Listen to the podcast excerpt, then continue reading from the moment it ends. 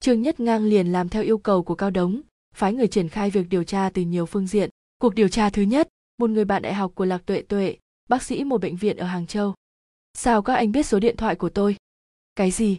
Các anh ở bên công an tỉnh á đi chết đi đồ lừa đảo. A à, thành thật xin lỗi đã làm phiền các anh phải gọi điện cho lãnh đạo bệnh viện của chúng tôi rồi.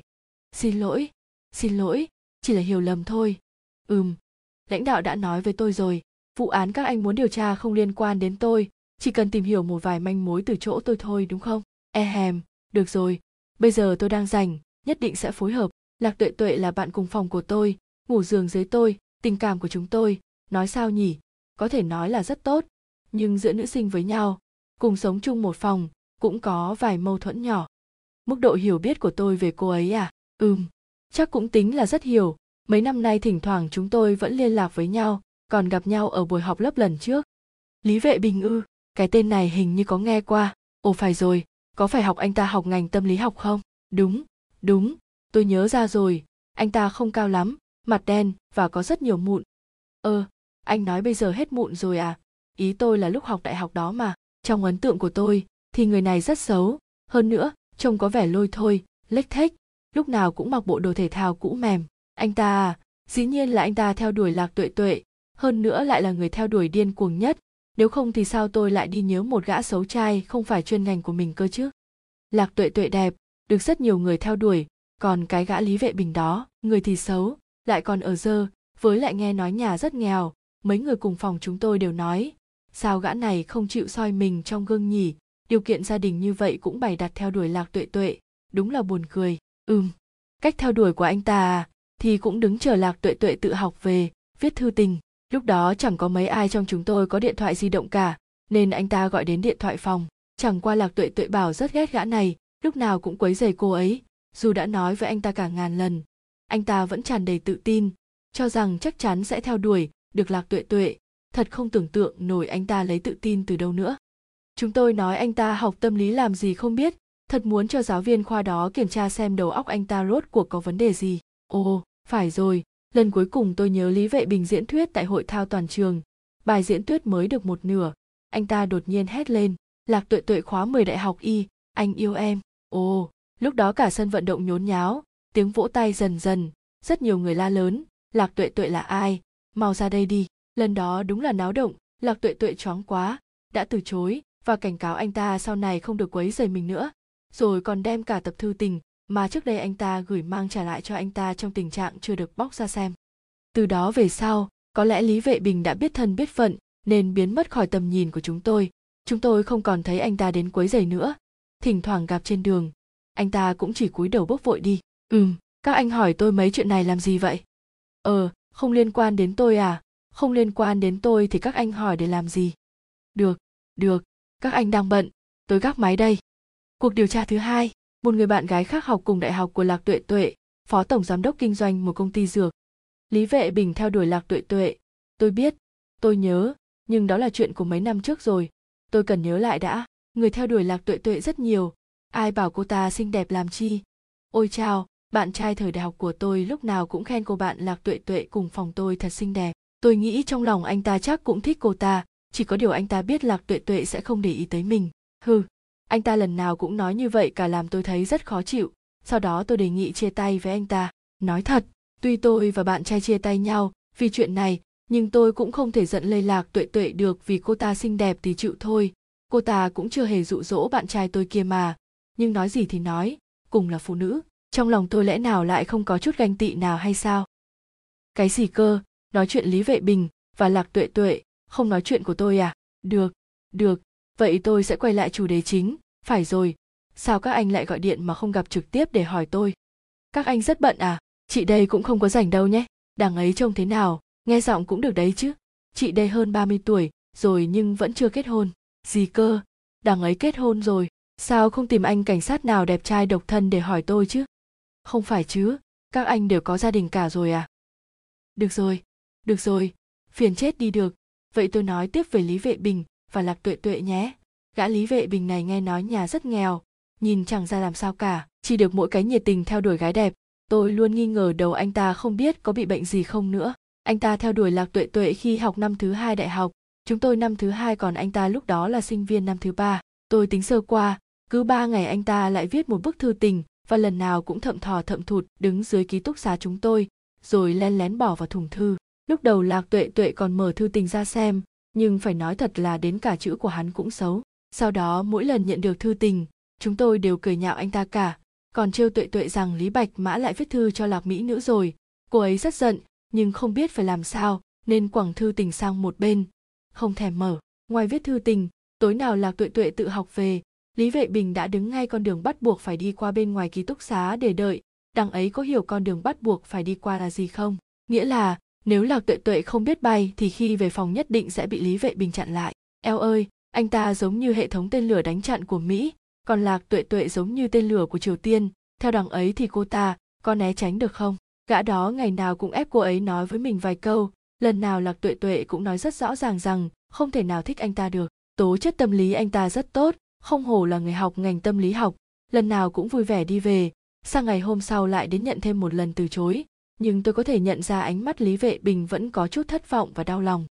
Anh hỏi tôi tại sao lại biết rõ như vậy, hệt như lần nào tới cũng đứng bên cạnh ấy hả? Ờ thì, thật ra một phần đã được tôi thêm mắm dặm muối vào ấy mà. Nhưng nói gì thì nói, các anh hỏi chuyện xưa, như trái đất này. Tìm tôi coi như tìm đúng người rồi. Lũ bạn thời đại học của tôi thường gọi tôi là bà tám. Chuyện trên trời tôi biết một nửa. Còn chuyện ở trường đại học y thì tôi biết tuốt. Được được, quay lại vấn đề chính à. Còn có một chuyện cũng là chuyện quan trọng nhất. Lúc nhà trường tổ chức hội thao, nghe nói lý vệ bình là kiện tướng thể thao của viện họ, nên được mời lên diễn thuyết trên sân khấu trong buổi lễ khai mạc. Tôi không biết là được mời thật, hay là anh ta khóc lóc xin xỏ nhà trường cho anh ta được lên nói nữa. Nhưng sau đó ngẫm lại thấy khả năng thứ hai là rất cao. Tóm lại, khi diễn thuyết mới được một nửa, anh ta đột nhiên hét lên lạc tuệ tuệ, anh yêu em. Ồ, lúc đó lạc tuệ tuệ rất bối rối. Mấy nữ sinh chúng tôi vốn dĩ đứng ở rìa sân vận động để xem cho vui thôi nghe anh ta hét lên như vậy, cả sân vận động ồ lên lạc tuệ tuệ. Lạc tuệ tuệ là ai? Mau bước ra sân khấu đi. Ngay cả gã chủ tịch hội học sinh dẫn chương trình ra vẻ người tốt, nhưng ngược lại cực kỳ đáng ghét kia, cũng giả vờ giả vịt cầm micro, cười mỉm nói xin hỏi người nào là lạc tuệ tuệ, mời nhanh chóng bước lên sân khấu. Anh bạn nhiệt tình này đang chờ bạn. Nào các bạn, mọi người hãy cho một tràng vỗ tay để tiếp thêm tự tin cho cô ấy. Ủa, sao chưa chịu lên nữa?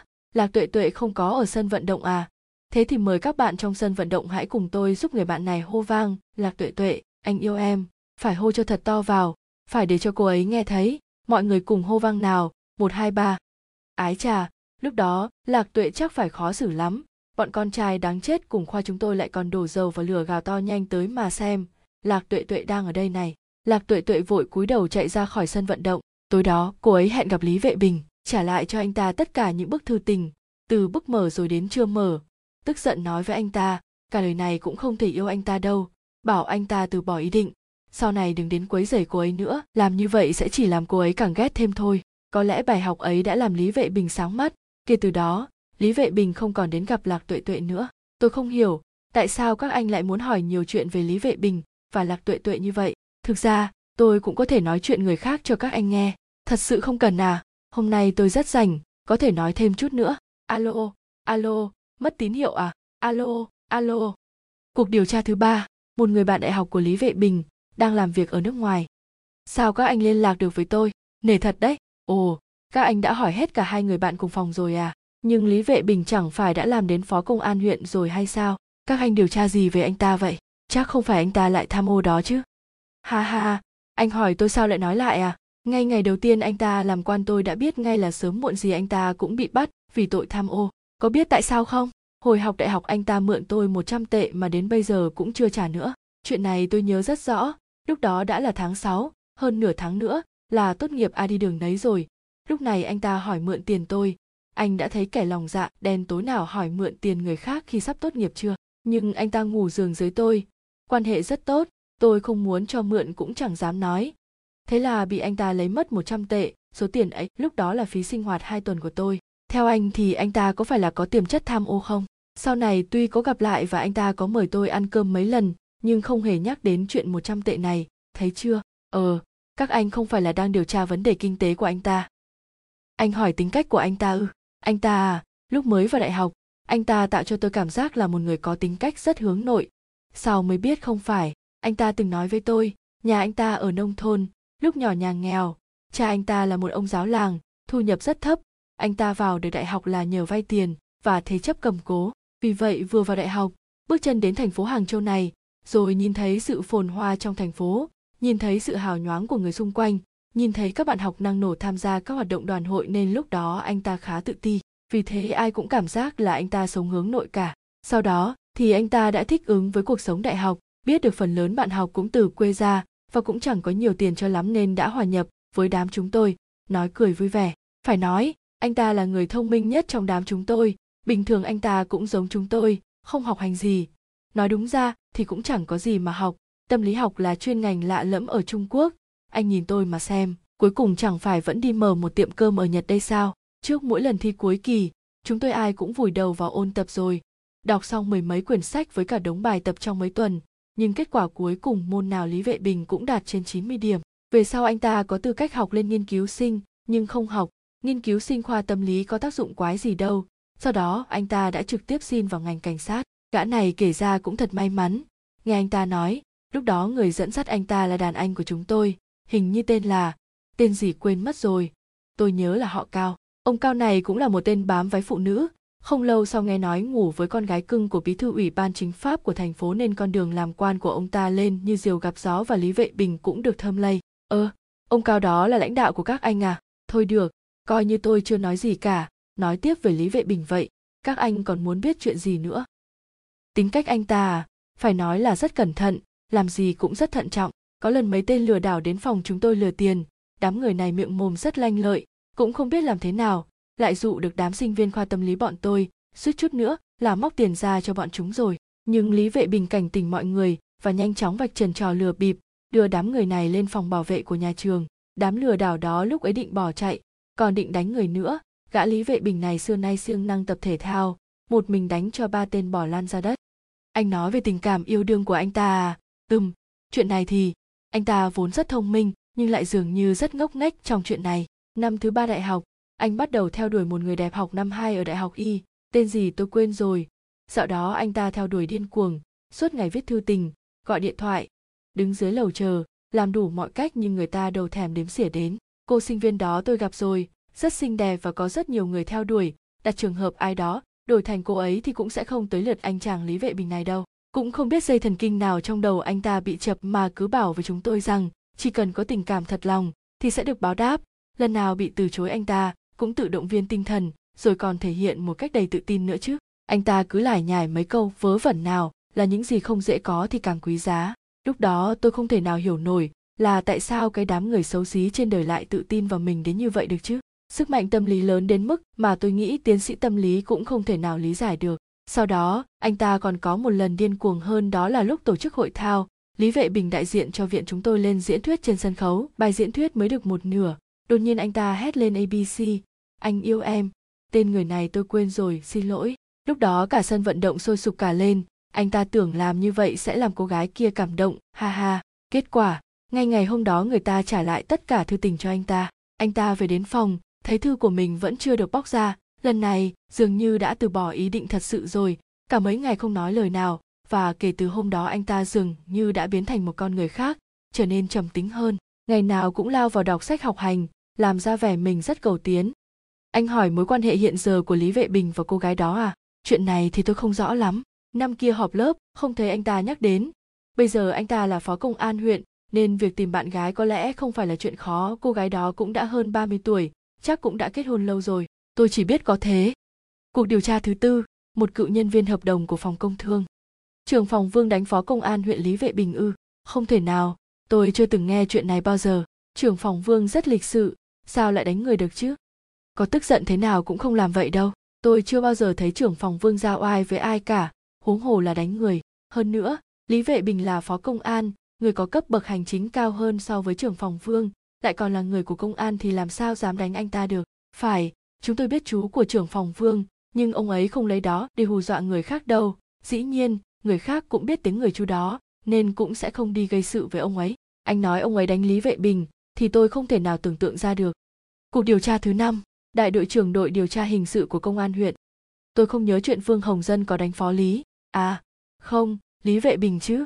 Lúc đó lý vệ bình tôi và cả mấy đồng nghiệp nữa cùng đến phòng công thương điều tra tình hình. Lý vệ bình đúng là có đóng cửa lại nói chuyện một lúc với vương hồng dân. Nói trong bao lâu à? Tôi không nhớ nữa, chắc cũng khoảng mấy chục phút. Sau khi ra không thấy lý vệ bình có gì bất thường. Mặt anh ta à? Để tôi nghĩ đã. Tôi không để ý, không thấy dấu tay. Nếu thấy chắc chắn tôi đã nhớ rồi. Quá trình nói chuyện.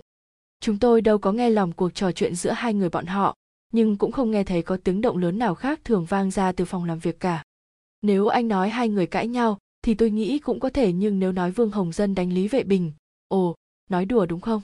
Vì dù vương hồng dân có hùng hổ thế nào, nhưng khi cả đám cảnh sát hình sự chúng tôi đây đứng ngay ngoài cửa, mà ông ta dám đánh xếp chúng tôi, thì ông ta coi chúng tôi là không khí chắc. Nếu thật sự có chuyện này, thì dù chú của ông ta là ai đi nữa, chúng tôi chắc chắn sẽ đánh cho vương hồng dân một trận, nên thân để cho vợ ông ta nhận không ra luôn. Nói thật là vương hồng dân nhìn rất hào hoa phong nhã, rất lịch sự với chúng tôi không giống với kiểu người dễ nổi nóng, thậm chí là động thủ đánh người. Phó lý à không, lý vệ bình tuy không cao lớn, nhưng bản lĩnh anh ta tôi đã thấy qua. Lúc mới được điều về công an huyện chúng tôi, có lần bắt tội phạm truy nã, lý vệ bình đích thân dẫn người truy đuổi, mấy tên tù trốn chạy nấp trong xe, cầm dao không chịu ra. Lý vệ bình không nói thêm lời nào, cầm dùi cui điện đập nát cửa kính, lôi tên tội phạm cao trên mét tám xuống, rồi hai tay xách ra hai tên còn lại trong xe ra ngoài. Chúng tôi đứng ngây ra đó chưa kịp xông lên thì một mình lý vệ bình đã đánh cho ba thằng máu me đầy miệng, ngã lan xuống đất không dám nhúc nhích. Nếu nói vương hồng dân bạt tai lý vệ bình mà anh ta nhịn nhục không đánh trả, tôi không thể tưởng tượng được. Cuộc điều tra thứ sáu, mã đảng bồi, trưởng công an huyện. Bị vương hồng dân bạt tai mà không đánh trả ư? Để tôi nghĩ xem, ừm, tôi cảm thấy có thể đúng là có chuyện này. Đừng thấy lý vệ bình lúc làm việc bình thường hay khi đi bắt giữ phạm nhân, lúc thẩm vấn rất thô bạo, nhưng anh ta lại là người rất độ lượng rất biết chừng mực. Anh ta đến bạch tượng mấy năm nay, chưa bao giờ gây sự bên ngoài, cũng chưa nghe bất kỳ điều tiếng không hay nào. Bất kể là ngoài ngành, hay cả nội bộ công an huyện chúng tôi, đều luôn đánh giá anh ta rất cao. Điều này là tôi nói thật, nói một cách thẳng thắn, trước đây việc chấp hành pháp luật của các đơn vị cấp dưới có lúc không được tốt cho lắm. Cũng xảy ra vài trường hợp thu phí tùy tiện, nhưng sau khi anh ta đến, đội điều tra hình sự đã quản lý rất nghiêm. Mấy nhóm dân anh chị, cũng chưa được xem là xã hội đen trong huyện hầu như cũng bị anh ta bắt hết cả. Có thể do anh ta chưa có gia đình, quê quán lại không phải ở đây, nên anh ta chẳng sợ gì hết. Lúc trước có người ra giá muốn lấy một cánh tay anh ta, với giá 100.000 tệ, anh ta đi thẳng đến đó, bắt cả lũ mười mấy người tại trận và xử lý rất gọn gàng. Anh ta luôn đối xử rất tốt với người dân thường trong xã hội, kể cả những người trong các cơ quan chính phủ, và chưa hề gây sự với ai bao giờ. Trong ngoài tập thể gì cũng nhận định anh ta là một cảnh sát tốt, vô cùng chính nghĩa người dưới quyền rất nghe lời anh ta. Vì vậy, nếu anh ta khai nguyên nhân, dẫn đến việc anh ta giết những người của phòng công thương, một là do vương hồng dân đánh anh ta và người của phòng công thương tỏ thái độ ra mặt với anh ta, hai là vì việc thu phí tùy tiện của phòng công thương, thì tôi nghĩ khả năng là rất lớn. Cuộc điều tra thứ bảy, đội trưởng điều tra hình sự công an huyện. Ui chao, nghe nói vụ án này do phó lý gây ra. Tôi à không những tôi, mà tất cả mọi người ở công an huyện đều rất đau lòng nhất là nhóm cảnh sát hình sự từng theo anh ta mấy năm như chúng tôi đây, bởi chúng tôi hiểu rõ con người của anh ta như thế nào. Anh ấy là một người rất chính nghĩa, tôi không ngại nói thật. Anh ấy còn giỏi hơn bất kỳ vị lãnh đạo nào tôi đã gặp. Phó lý nổi tiếng là hữu dũng hữu mưu, có nhiều vụ trọng án mà mọi người đều mù tịt, không thể điều tra được. Cuối cùng đều phải nhờ đến tài phán đoán của anh ấy mới xong. Không chỉ là những vụ án lớn, lúc trước bọn lưu manh thu phí bảo kê học sinh ở huyện chúng tôi rất nhiều, nhất là ở những nơi như mấy thị xã cấp dưới hay vùng giáp danh ngoại thành. Còn bây giờ, thì học sinh đi tự học về sẽ không còn tên lưu manh nào dám thu phí bảo kê nữa. Trước đây những chuyện như thế này không được xem là vụ án, nên cùng lắm là phía trị an xử lý, chứ bên công an huyện không muốn quản lý làm gì. Còn đồn công an thì bắt ra một vài ngày, rồi thả ra lại, cũng không muốn quản. Còn đối với phó lý thì ngay sau khi nhận đơn tố giác của vài phụ huynh, liền lập ra tổ chuyên án và cho bắt hết bọn cầm đầu đằng sau đám lưu manh này rồi đưa những đứa lưu manh nhỏ tuổi vào trại giáo dưỡng. Đồng thời phó lý rất hung dữ với đám người này. Anh ta dùng dùi cui điện đánh từng đứa một. Tôi làm cảnh sát bao nhiêu năm nay, chưa từng thấy vị lãnh đạo ở cấp bậc như anh ta lại ra tay đánh phạm nhân. Đa phần lãnh đạo đều nương tay với đám phạm nhân bị bắt rồi, sớm muộn gì cũng thả ra này. Vì e ngại bọn chúng sau khi được thả ra ngoài sẽ trả thù lại mình hoặc người nhà của mình vào một lúc nào đó. Duy chỉ có phó lý là thẳng tay trừng trị giáo huấn bọn chúng mà thôi. Trước đây có một băng nhóm tên là 12 con giáp đây là đám lưu manh có tuổi đời, hơn 20 mà thôi. Đám đàn em cũng chỉ là mấy chục học sinh bỏ học, không biết tốt xấu là gì. Sau khi thấy phó lý bắt vài nhóm người, đã tung tin muốn mua cánh tay của anh ấy. Anh ấy bình thường luôn đem theo dùi cui điện, mà cho dù không đem theo vũ khí đi nữa, thì đám lót chốt đó cũng không phải đối thủ của anh ta. Anh ta đã vào tận nơi bắt hết toàn bộ. Đám 12 con giáp đó đã bị đánh thành một con giáp. Đó là con chuột. Từ đó người dân bạch tượng hết lời khen ngợi. Nói chỉ cần phó lý ở trong huyện cổng trường sẽ không còn ai thu phí bảo kê nữa, bến tàu không còn ai thu phí bến bãi của người bán cá. Mấy nhóm trộm cướp ngoài tỉnh cũng không bỏ sót nhóm nào. Những thành tích này lãnh đạo cấp trên đều nhìn thấy. Ái chà, chúng tôi đều nói, lần này đúng là thật tiếc cho phó lý. Anh ta là người theo chủ nghĩa lý tưởng, theo đuổi công bằng chính nghĩa tuyệt đối. Nhưng làm gì có công bằng chính nghĩa tuyệt đối, có những chuyện anh ta không quản được. Anh ta thực sự đi chệch hướng, đã đi quá xa. Ôi, tôi rất buồn buồn nó hết cả lòng cuộc điều tra thứ 8, đồn phó đồn công an thị trấn. Phó lý xảy ra chuyện này tôi nghĩ mà thấy buồn. Đừng nói bây giờ là thời điểm nhạy cảm không nên nói mấy câu đồng cảm này. Tôi mặc kệ bởi tôi không nói thì mọi người sẽ không nghĩ như thế chắc. Tôi cảm thấy vấn đề mấu chốt vẫn là phó lý quá chính trực không muốn có một hạt sạn nào lọt vào mắt của mình. Đám người bên phòng công thương thu phí tùy tiện ư. Dĩ nhiên là có việc thu phí tùy tiện nhưng không tới mức bị tội chết như thế được. Phó lý đã không suy nghĩ kỹ. Anh ấy nên nghĩ rằng không chỉ có phòng công thương là thu phí tùy tiện thôi đâu, còn những cơ quan khác thì không à. Anh ta giết hết những người này, về sau phòng công thương sẽ dừng việc này chắc. Và cả những cơ quan khác nữa, chẳng lẽ không ai dám làm việc đó nữa? Không thể nào. Hơn nữa tôi nói thật, do phó lý suy nghĩ rất cực đoan về việc thu phí tùy tiện của phòng công thương nên mới đi vào con đường này. Thực ra chuyện phòng công thương thu phí tùy tiện cũng không quá đáng như trong tưởng tượng. Không sai, mỗi năm bọn họ thu nhập cả chục triệu chắc không chạy đi đâu được. Nhưng hầu hết các hộ kinh doanh vẫn có thể chấp nhận và cũng không quá có ác cảm gì lắm. Anh nghĩ mà xem, nếu phòng công thương thu phí tùy tiện đến mức mọi người không thể chịu được nữa thì bất kể chú của vương hồng dân là ai đi nữa, sẽ không ai bảo vệ nổi cho phòng công thương đâu. Thời này, đâu phải xã hội phong kiến nữa. Họ hàng của tôi cũng mở cửa hàng kinh doanh nên tôi biết. Dưới trướng của phòng công thương có một công ty đại kìm và công ty này lo hết mấy việc hoạch toán cuối năm, mỗi năm thu từ một cửa hàng bình thường, cũng chỉ tầm mấy trăm đồng nhưng nếu nộp vài trăm này có thể giảm được khối việc, đỡ phải chạy tới chạy lui. Nói chung người ta đều sẵn sàng nộp cả. Hơn nữa, cũng đâu có ép buộc gì đâu chứ. Không muốn nộp thì cứ chịu khó lui tới phòng công thương vài bận cũng được mà. Cứ cho là phòng công thương làm khó dễ anh nhưng suy cho cùng họ vẫn làm theo luật. Nếu thủ tục đầy đủ, phòng công thương chắc chắn sẽ giải quyết đúng hạn cho anh. Dĩ nhiên ai cũng muốn đỡ mất vài trăm mà vẫn giải quyết ổn thỏa mọi việc. Hộ kinh doanh thì quá nhiều, đương nhiên sẽ có những người không muốn rút ví ra nên đã đi tố cáo phòng công thương thu phí tùy tiện nhưng thực ra tỷ lệ tố cáo là rất thấp. Trước đây tôi nhớ uông hải toàn từng gây ra không ít chuyện. Anh ta đã nhiều lần đánh nhau với các hộ kinh doanh và bị dẫn về đồn của chúng tôi mấy lần. Nhưng từ sau khi uông hải toàn bị người ta hạ độc chết thì phòng công thương hầu như không xảy ra chuyện gì. Tôi thực sự không hiểu tại sao phó lý lại vẫn để bụng những chuyện như vậy để rồi đi vào con đường này. Ái chà, tôi biết trong vụ án này không ai có thể bảo vệ lý vệ bình được. Tuy nhiên người anh em ở văn phòng tình à nếu được, trước khi phó lý bị đưa đi khỏi huyện bạch tượng, chúng tôi muốn cử vài người đại diện đồn đi thăm anh ấy. Anh thấy được không? Ăn tối xong, trương nhất ngang mang theo mấy chục bản lời khai đã được sắp xếp lại, cùng với những thông tin khác đến gặp cao đống. Sếp, đây là kết quả điều tra của ngày hôm nay.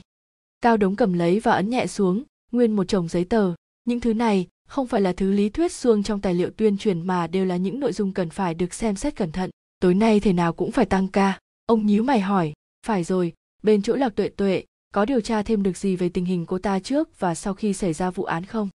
Đã điều tra rồi ạ. Trong mấy ngày xảy ra vụ án, cô ta đang làm việc tại bệnh viện. Nhật ký cuộc gọi cũng đã điều tra. Trước và sau khi vụ án xảy ra, không những không liên lạc di động với lý vệ bình, thậm chí cũng không liên lạc với số điện thoại lạ nào khác. Chúng tôi đã cho người tìm hiểu thêm, nhưng trước và sau vụ án không thấy cô ta có biểu hiện gì khác thường. Kể cả mấy tháng gần đây chỉ có lý vệ bình thỉnh thoảng gọi điện thoại cho cô ta, chứ cô ta chưa hề chủ động gọi điện thoại cho lý vệ bình, cũng như không có trường hợp di động của cô ta có số điện thoại lạ gọi đến nhiều lần. Chúng tôi cũng đã kiểm tra nội dung tán gẫu trên mạng của cô ta, thì thấy lý vệ bình có gửi tin nhắn cho cô ta, nhưng cô ta không hề trả lời lại. Mấy tháng nay lý vệ bình có gặp lạc tuệ tuệ không? Tôi không rõ lắm. Người điều tra bảo không thấy cô ta và lý vệ bình gặp nhau.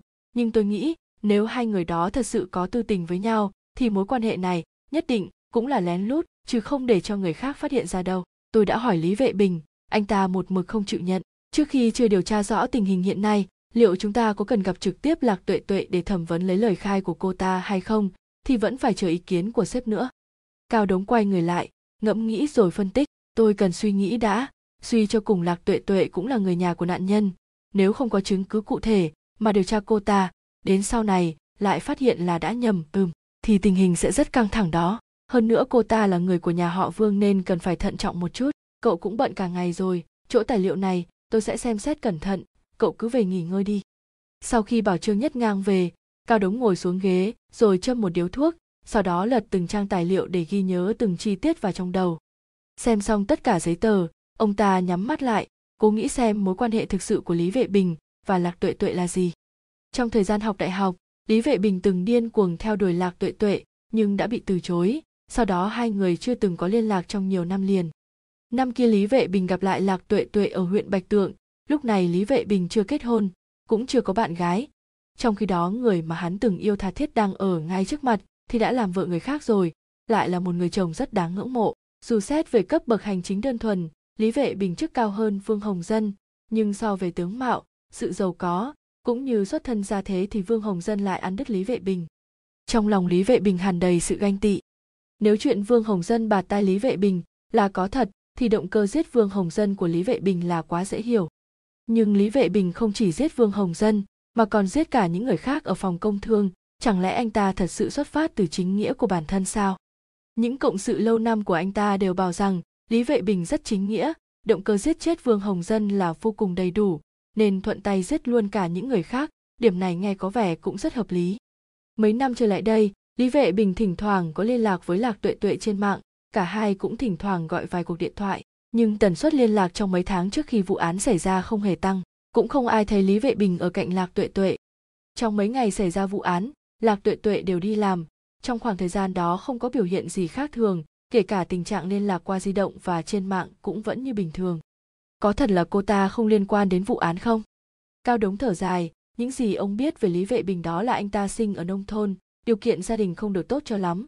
Bản thân anh ta là người rất cầu tiến. Một người như vậy có được địa vị như ngày hôm nay thì cần phải phấn đấu để vươn lên hơn nữa mới phải, chứ sao lại liều mạng gây ra trọng tội chỉ vì cái gọi là chính nghĩa trong lòng mình chứ? Chẳng thích hợp chút nào cả. Phải gặp lý vệ bình để hỏi cho rõ mới được. Cao đống gấp tài liệu lại, rồi rời trụ sở công an huyện trở về khách sạn ngủ. Gần 12 giờ thì cao đống bị đánh thức bởi tiếng chuông điện thoại, người gọi là trương nhất ngang. Sếp, người của tôi vừa gọi điện thoại báo lý vệ bình cắt mạch máu tự sát, giờ đang được cấp cứu tại bệnh viện nhân dân, huyện cao đống liền bật khỏi giường la lớn, chết chưa? Vẫn vẫn đang cấp cứu? Không không biết nữa. Các cậu là một lũ ăn hại. Cao đống tức giận cúp điện thoại, thay quần áo, rồi chạy ngay ra ngoài. Chiếc xe lao nhanh đến bệnh viện, bên ngoài phòng cấp cứu có rất nhiều cảnh sát đang đứng có người của trương nhất ngang và cả bên công an huyện nghe tin cũng chạy đến. Cao đống nhíu mày nhìn trương nhất ngang, khẽ hỏi, sao rồi?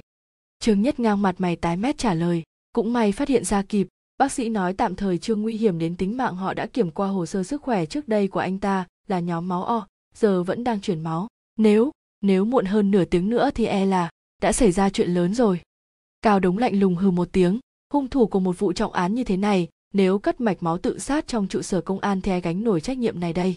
Không ai gánh nổi cả, tất cả mọi người sẽ bị truy cứu đừng nói đến chuyện cao đống đã phá án lập công được khen mà e là phải trực tiếp bị khiển trách nặng nề bằng việc giáng chức nữa ấy chứ. Ông giận dữ quét mắt nhìn một lượt, rồi lập tức nhận ra hai viên cảnh sát là thủ hạ của trương nhất ngang trực ban đêm nay.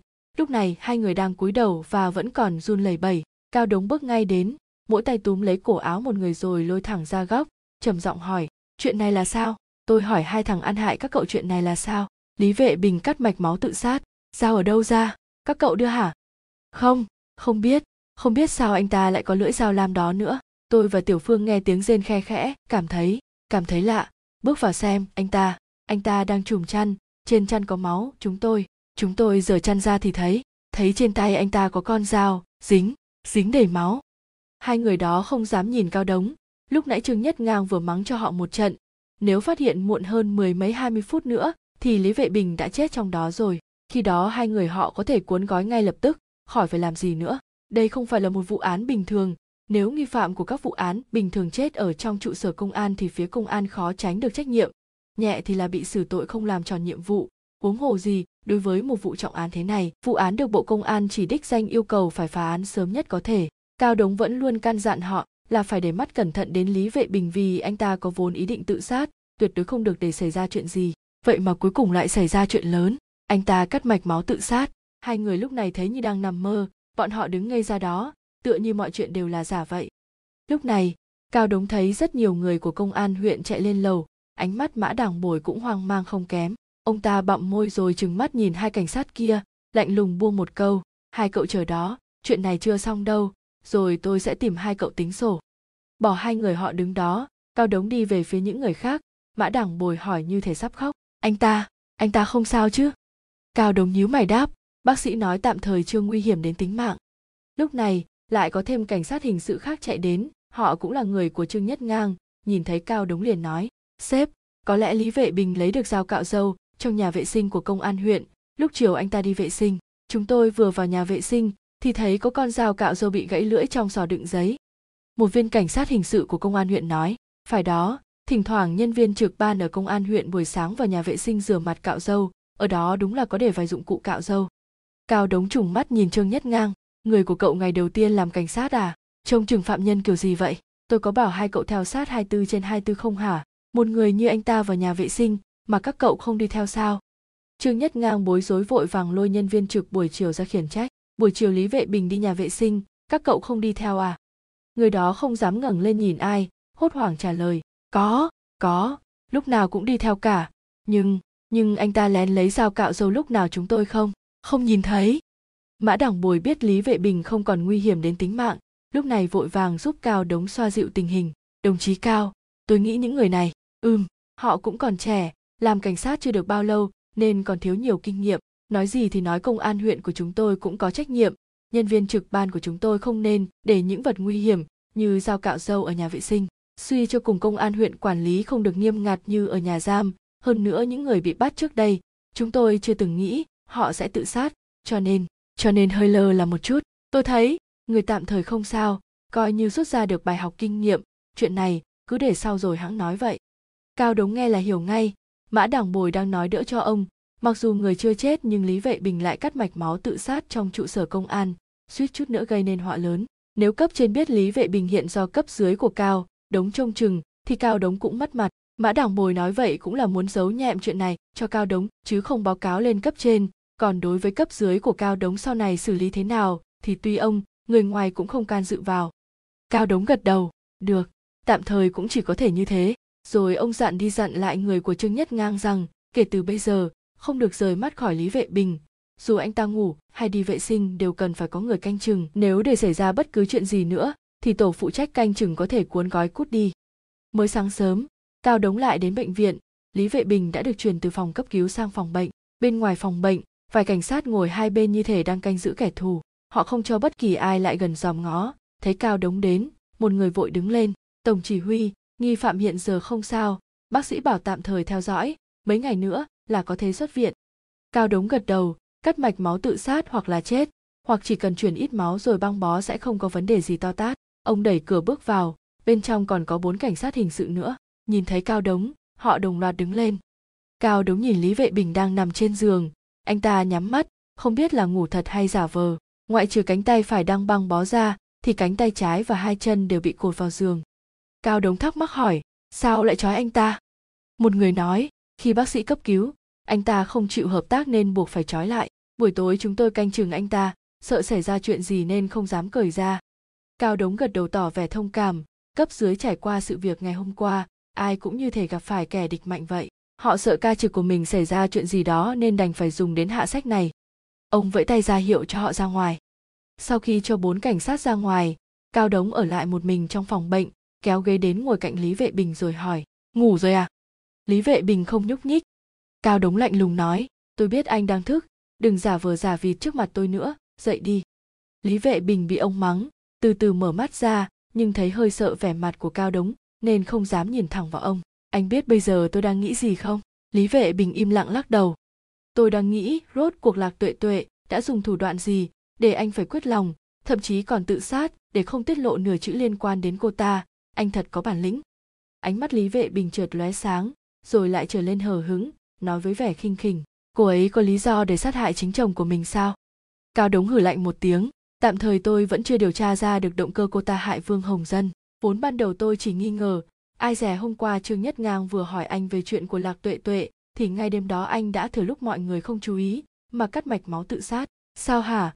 Tưởng chết rồi là tất cả mọi manh mối đều chìm xuống đáy biển, sẽ không liên quan gì đến lạc tuệ tuệ nữa hay sao? Trò này của anh quá dở. Nếu anh không làm như vậy, dĩ nhiên là tôi vẫn sẽ điều tra lạc tuệ tuệ, nhưng có thể sẽ bị anh đánh lừa. Chúng tôi sẽ cho là lúc đầu anh không theo đuổi được cô ta. Sau thấy cô ta tìm được người đàn ông giỏi hơn mình nhiều, nên sinh lòng ganh ghét hoặc cũng có thể định giết vương hồng dân, rồi theo đuổi lại lạc tuệ tuệ, nên mới bước vào con đường này. Nhưng giờ thì tôi đã suy nghĩ lại, lần này anh giết nhiều người như vậy, cuối cùng người được lại nhất là lạc tuệ tuệ. Khi điều tra về mối quan hệ của anh và lạc tuệ tuệ, anh lại đột nhiên tự sát. Hừ hừ, theo anh thì tôi có lý do gì để không điều tra tiếp chứ? Lý vệ bình khịt mũi, tôi giết nhiều người như vậy thì lạc tuệ tuệ được lợi gì chứ? Có người phụ nữ nào lại muốn chồng mình bị người ta giết đâu? Không sai, nhìn bề ngoài cô ta đúng là người bị hại, nhưng trên thực tế, xét từ lợi ích kinh tế, cô ta lại là người được hưởng lợi cuối cùng. Tài sản của công ty đại kim trực thuộc phòng công thương có thể lên đến hàng trăm triệu. Về điểm này, anh chắc rõ hơn tôi. Người đại diện pháp lý của công ty đại kim là lạc tuệ tuệ, nhưng người sở hữu thực tế là vương hồng dân và dàn quản lý là đám người của phòng công thương. Lạc tuệ tuệ chưa từng tiếp xúc công ty đại kim. Nếu anh chỉ giết một mình vương hồng dân, thì đám người của phòng công thương sẽ không đứng im nhìn khối tài sản mà mình vất vả kiếm được sau bao nhiêu năm rơi vào tay lạc tuệ tuệ được. Sau đó họ chắc chắn sẽ phân tán khối tài tài sản này. Phải biết rằng, tất cả sổ sách kế toán và tài sản, bao gồm số tài khoản và con dấu công ty, đều nằm trong tay những người đó. E là công ty có những tài sản gì lạc tuệ tuệ cũng chẳng biết. Chỉ khi giết hết những người này, thì công ty đại kim mới hoàn toàn trở thành tài sản cá nhân của lạc tuệ tuệ. Anh xem, vương hồng dân mới chết chưa được mấy ngày. Cô ta đã đến phòng công thương để lấy tất cả sổ sách con dấu của công ty đại kim đem đi hết. Còn tại sao cô ta lại hại vương hồng dân? Thì tôi nghĩ chắc giữa hai vợ chồng họ có mâu thuẫn lớn gì đó. Chỉ có điều người ngoài không nhận ra thôi, đúng không? Lý vệ bình cười lạnh lùng. Tùy ông nghĩ sao thì nghĩ. Cao đống không hề nổi giận mà ngược lại còn rất bình tĩnh. Lúc nãy tôi còn nghĩ, khi nghe mấy lời này không biết anh sẽ có phản ứng gì. Tôi nghĩ với kinh nghiệm của anh, những vụ án anh từng thẩm tra là rất nhiều.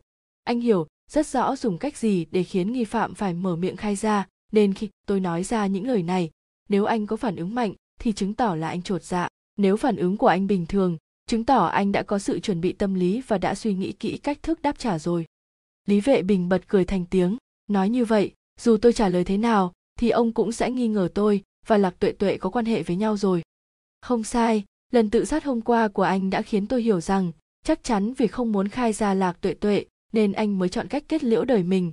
Ngoài nguyên do này ra các kiểu kết luận đại loại như áp lực tâm lý lớn, sợ tội nên mới tự sát đều là vớ vẩn. Tôi rất hiểu con người anh, bản chất con người anh không xấu, rất coi trọng tình cảm. Thái độ nhận tội trước ngày hôm qua của anh rất bình thản, và lại, dù ít dù nhiều anh cũng suy nghĩ cho những người còn lại của đồn cảnh sát. Kể cả lão sếp già từng dẫn dắt anh xử lý rất nhiều vụ án là tôi đây. Với tính cách của anh, tuy biết rõ kết quả cuối cùng vẫn là tử hình, nhưng anh biết bây giờ tự sát sẽ mang đến rắc rối cho rất nhiều người, kể cả tôi kể cả những chiến hữu của đội cảnh sát hình sự, anh là người có trách nhiệm, không phải là người nhát gan ngại việc. Nếu nghĩ đến các anh em và sinh ra từ này, thì anh đã không tùy tiện làm cái việc hại đến biết bao nhiêu người như vậy rồi. Lý vệ bình cắn răng, nhắm mắt.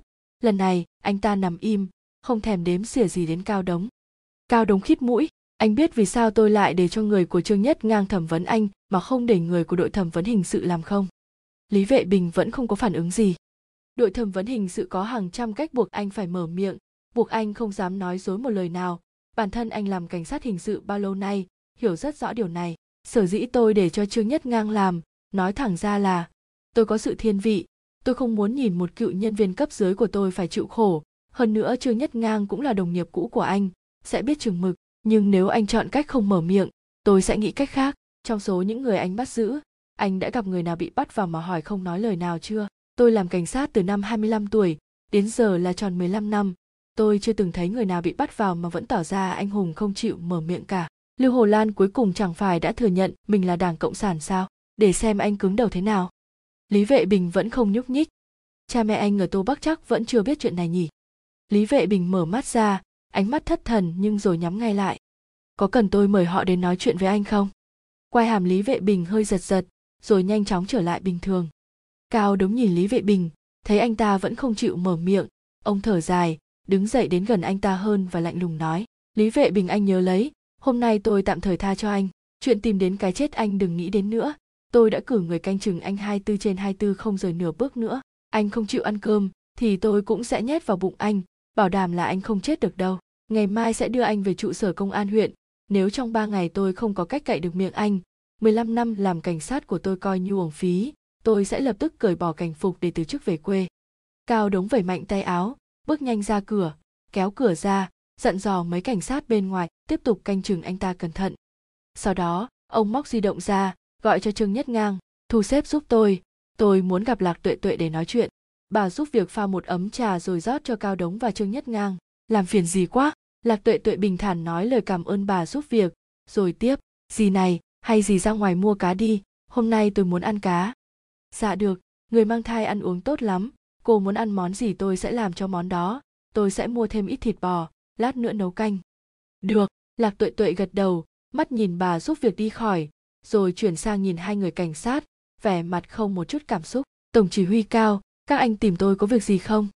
Cao đống bưng trà lên, uống một ngụm rồi ngẩng đầu nhìn cô ta với ánh mắt sắc lẹm. Theo bản năng, cô ta nghiêng đầu qua một bên né tránh ánh nhìn đó. Cao đống mở miệng nói vụ án của chồng cô chúng tôi đã bắt được nghi phạm cuối cùng, hắn không phải là lâm tiểu phong. Sắc mặt cô ta trượt lạnh như băng. Lý vệ bình phải không? Tôi đã nghe người trong huyện nói, tôi thật không ngờ là do anh ta làm. Cao đống nói, cô quen anh ta à? Cao đống những tưởng cô ta sẽ né tránh, nhưng không ngờ cô ta vẫn thản nhiên trả lời, không sai, có quen quen thời học ở đại học, người này trước đây rất điên cuồng, cứ tưởng anh ta làm đến phó công an huyện sẽ thay đổi tính tình. Hừ trên đời sao lại có kẻ xúc sinh độc ác vậy chứ? Cao đống nghe thấy từ xúc sinh nói ra từ chính miệng cô ta, trong lòng rất khó chịu nhưng đành hỏi tiếp, hồi ở đại học, hai người quen nhau như thế nào? Lý vệ bình học ngành tâm lý, còn cô chắc là học ngành y đúng không? Sao lại quen được nhau nhỉ? Lạc tuệ tuệ lắc lắc đầu, chuyện trước đây cũng chẳng cần nhắc tới nữa. Dù sao lúc trước mỗi lần nghĩ đến anh ta là tôi thấy buồn nôn, còn giờ thì tôi thật sự hận anh ta đến tận xương tủy. Cao đống hơi nheo mắt sau khi lý vệ bình được điều đến huyện bạch tượng, hai người có gặp nhau không? Cao đống mong là cô ta sẽ nói dối, vì chỉ cần cô ta nói dối thì ông sẽ dùng chứng cứ thực bóc trần những lời dối trá của cô ta. Như thế việc đi sâu điều tra cô ta, thậm chí là trực tiếp triệu tập cô ta sẽ rất hợp tình hợp lý. Trong túi của mình, cao đống để bút ghi âm mini có chức năng quay phim để ghi lại mọi hành vi lời nói của cô ta. Có gặp, để tôi nghĩ xem, có lẽ là gặp trên đường vào năm kia. Tôi không biết anh ta sẽ xuất hiện ở huyện bạch tượng. Ồ hai người sau đó có liên lạc với nhau không? Có. Dù gì cũng là bạn học cũ, chuyện không vui thời đại học cũng đã qua rồi. Thỉnh thoảng có nhắn vài tin, hoặc gọi điện thoại nói vài câu. Có lẽ cũng có gặp và chào hỏi nhau trên mạng vẻ mặt lạc tuệ tuệ khinh khinh. Chủ yếu là do ai chủ động liên lạc, hai người nói những gì. Lạc tuệ tuệ cảnh giác nhìn cao đống, hơi nhíu mày, hỏi, sếp cao, ông hỏi mấy chuyện này để làm gì? Có liên quan đến việc điều tra của các ông chăng? Cao đống mỉm cười thông qua việc tìm hiểu tình hình, mấy năm nay của lý vệ bình tại huyện bạch tượng, chúng tôi muốn phân tích bản chất tâm lý phạm tội của anh ta thôi. Lạc tuệ tuệ hừ lạnh, chuyện này con phải nói nữa sao? Chẳng phải rõ ràng là anh ta muốn trả thù xã hội à? Sếp này, cả các ông và anh ta đều là công an, gia đình những người bị hại, như chúng tôi chẳng muốn thấy pháp luật khoan hồng cho hắn chút nào, nhất định phải xử hắn mức hình phạt cao nhất. Cao đống cười nhạt, tất nhiên, chúng tôi chắc chắn sẽ xử lý theo đúng pháp luật, sẽ không bắt nhầm bất kỳ người tốt nào nhưng bên cạnh đó, chúng tôi cũng sẽ không bỏ qua bất kỳ kẻ xấu nào. Ông nhìn thẳng vào lạc tuệ tuệ, cô ta cũng thản nhiên nhìn lại. Cao đống nghiến răng, trước đây trong các cuộc nói chuyện với cô, lý vệ bình có từng để lộ với cô một vài dấu hiệu nào mà bây giờ nghĩ lại thấy khả nghi hay không? Lạc tuệ tuệ suy nghĩ một hồi rồi đáp, chắc là không. Tôi không nghĩ ra. Chúng tôi nói chuyện rất ít, hầu như chỉ hỏi thăm qua lại bình thường thôi. Tôi là phụ nữ đã có chồng, thường sẽ không nói chuyện nhiều với đàn ông khác. Ồ, phải rồi nhật ký chat mấy tháng nay trong máy tính của tôi chắc cũng còn, nếu các anh muốn xem, chỉ cần giúp được cho công việc của các anh, tôi rất sẵn lòng. Cô ta tỏ ra vô cùng hào phóng. Cao đống chấp nhận không chút khách sáo. Ông bảo trương nhất ngang lấy usb ra, rồi theo lạc tuệ tuệ vào phòng để mở máy tính. Lạc tuệ tuệ vừa mở máy tính vừa nói, ồ, có đôi lúc đi làm, có lẽ cũng có chat vài câu. Trong máy tính ở cơ quan tôi có lẽ có, nếu các anh muốn thì đến cơ quan lấy. Cao đống nói cảm ơn ánh mắt chăm chú nhìn vào màn hình từ từ mở ra. Trên màn hình máy tính là hình nền hoa cỏ xanh tươi, ở giữa là một người phụ nữ xinh đẹp sang trọng. Đó chính là bức hình lúc lạc tuệ tuệ chưa mang thai. Trong bức hình, lạc tuệ tuệ giang hai tay ra, thể hiện động tác ôm ấp thiên nhiên. Để hình mình trên desktop, đây chắc chắn là người phụ nữ rất yêu bản thân. Nhưng không thể phủ nhận, cao đống cũng cảm thấy cô ta quả thực rất đẹp, giống như một minh tinh vậy. Đột nhiên, cao đống chú ý đến cánh tay phải giang ra trong hình móng tay của ngón giữa hơi ngắn hơn một chút so với những ngón khác. Lúc này ông liền nhớ đến bàn tay quay đoạn clip lâm tiểu phong phạm tội. Do ngón tay trong hình rất nhỏ và khi cao đống đang định xác nhận rõ hơn thì màn hình máy tính đã chuyển sang giao diện mi computer rồi. Lạc tuệ tuệ mở thư mục cài đặt phần mềm QQ, thản nhiên nói tôi không biết file nào chứa nhật ký chat các anh là chuyên gia các anh cứ tự nhiên. Trương nhất ngang vừa định thao tác cao đống đã đưa usb cắm vào máy. Sau khi chuyển xong ông tắt cửa sổ làm việc, chuyển màn hình trở về giao diện chính, giả vờ nói, làm phiền cô quá, thật xin lỗi. Đồng thời cẩn thận liếc nhìn bàn tay trong bức hình, không sai, móng tay của ngón giữa đúng là ngắn hơn một chút. Trong lòng ông ta đã có đáp án, ông tắt máy tính, quay trở lại phòng khách ngồi cùng với lạc tuệ tuệ. Ông chăm chú nhìn vào bàn tay cô ta, những ngón tay trắng nõn thon dài, móng tay không dài, nhưng lúc đầu cô ta để móng tay dài kia mà. Cô có thân với lâm tiểu phong không? Lạc tuệ tuệ nhìn trương nhất ngang rồi đáp, lần trước đội trưởng trương có hỏi rồi, tôi không thân lắm, hồng dân rất tốt với anh ta, nhưng tôi nghe nói là lâm tiểu phong đã hạ độc giết chết uông hải toàn đúng không?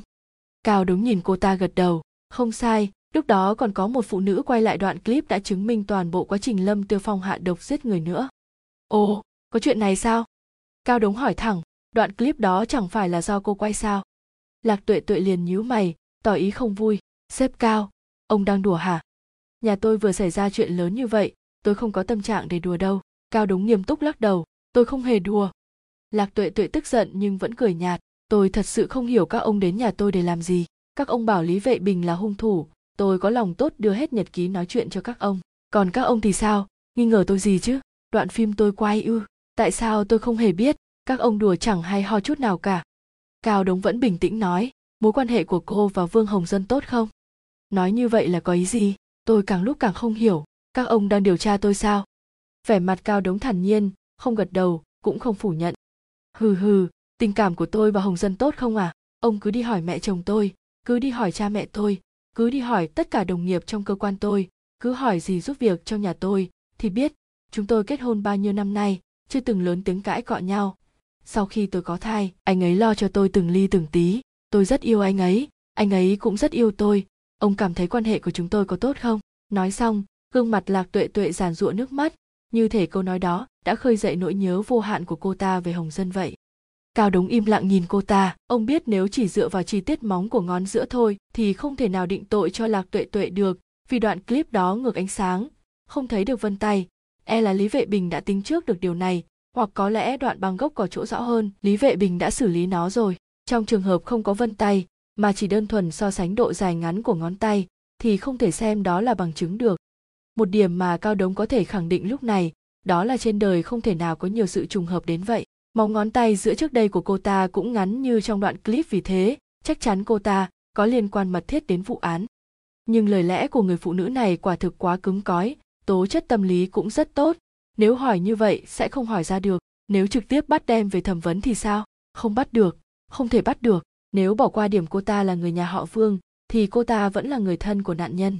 Hơn nữa bây giờ cũng chẳng có bằng chứng gì chỉ ra cô ta là kẻ tình nghi, chỉ dựa vào móng tay thôi sao? Đó không thể coi đó là bằng chứng được. Hơn nữa, khi vụ án xảy ra, cô ta không hề có mặt ở hiện trường, cũng không ai cảm thấy cô ta có biểu hiện gì khác lạ. Trong nhật ký cuộc gọi, càng không tìm được manh mối về việc cô ta liên lạc với lý vệ bình. Vụ án lớn thế này, bắt kẻ tình nghi phải có chữ ký của nhiều người rủi như cuối cùng thẩm vấn không có kết quả thì sao? Cao đống không những sẽ mất hết thể diện, lạc tuệ tuệ chắc chắn sẽ quay sang, nói ông xử lý vụ án cầu thả. Nói không chừng cô ta còn xui người nhà nạn nhân lên tiếng, người nhà họ vương cũng không phải dễ ức hiếp. Lúc đó ông không biết sẽ phải ăn nói thế nào với người nhà nạn nhân, với người trong huyện hay tổ chuyên án, văn phòng tỉnh, người nhà họ vương. Xem ra điểm đột phá vẫn phải trông vào lý vệ bình thôi. Nếu anh ta khai ra sự thật, thì chắc sẽ có đủ chứng cứ bắt lạc tuệ tuệ cao đống ngẫm nghĩ, cười nhạt rồi đứng dậy. Hôm nay làm phiền nhiều rồi, thực sự xin lỗi, chúng tôi về đây. Tạm biệt, tôi có thai, không tiễn được, lạc tuệ tuệ vẫn ngồi yên trên ghế. Cao đống mím môi, cùng trương nhất ngang ra về.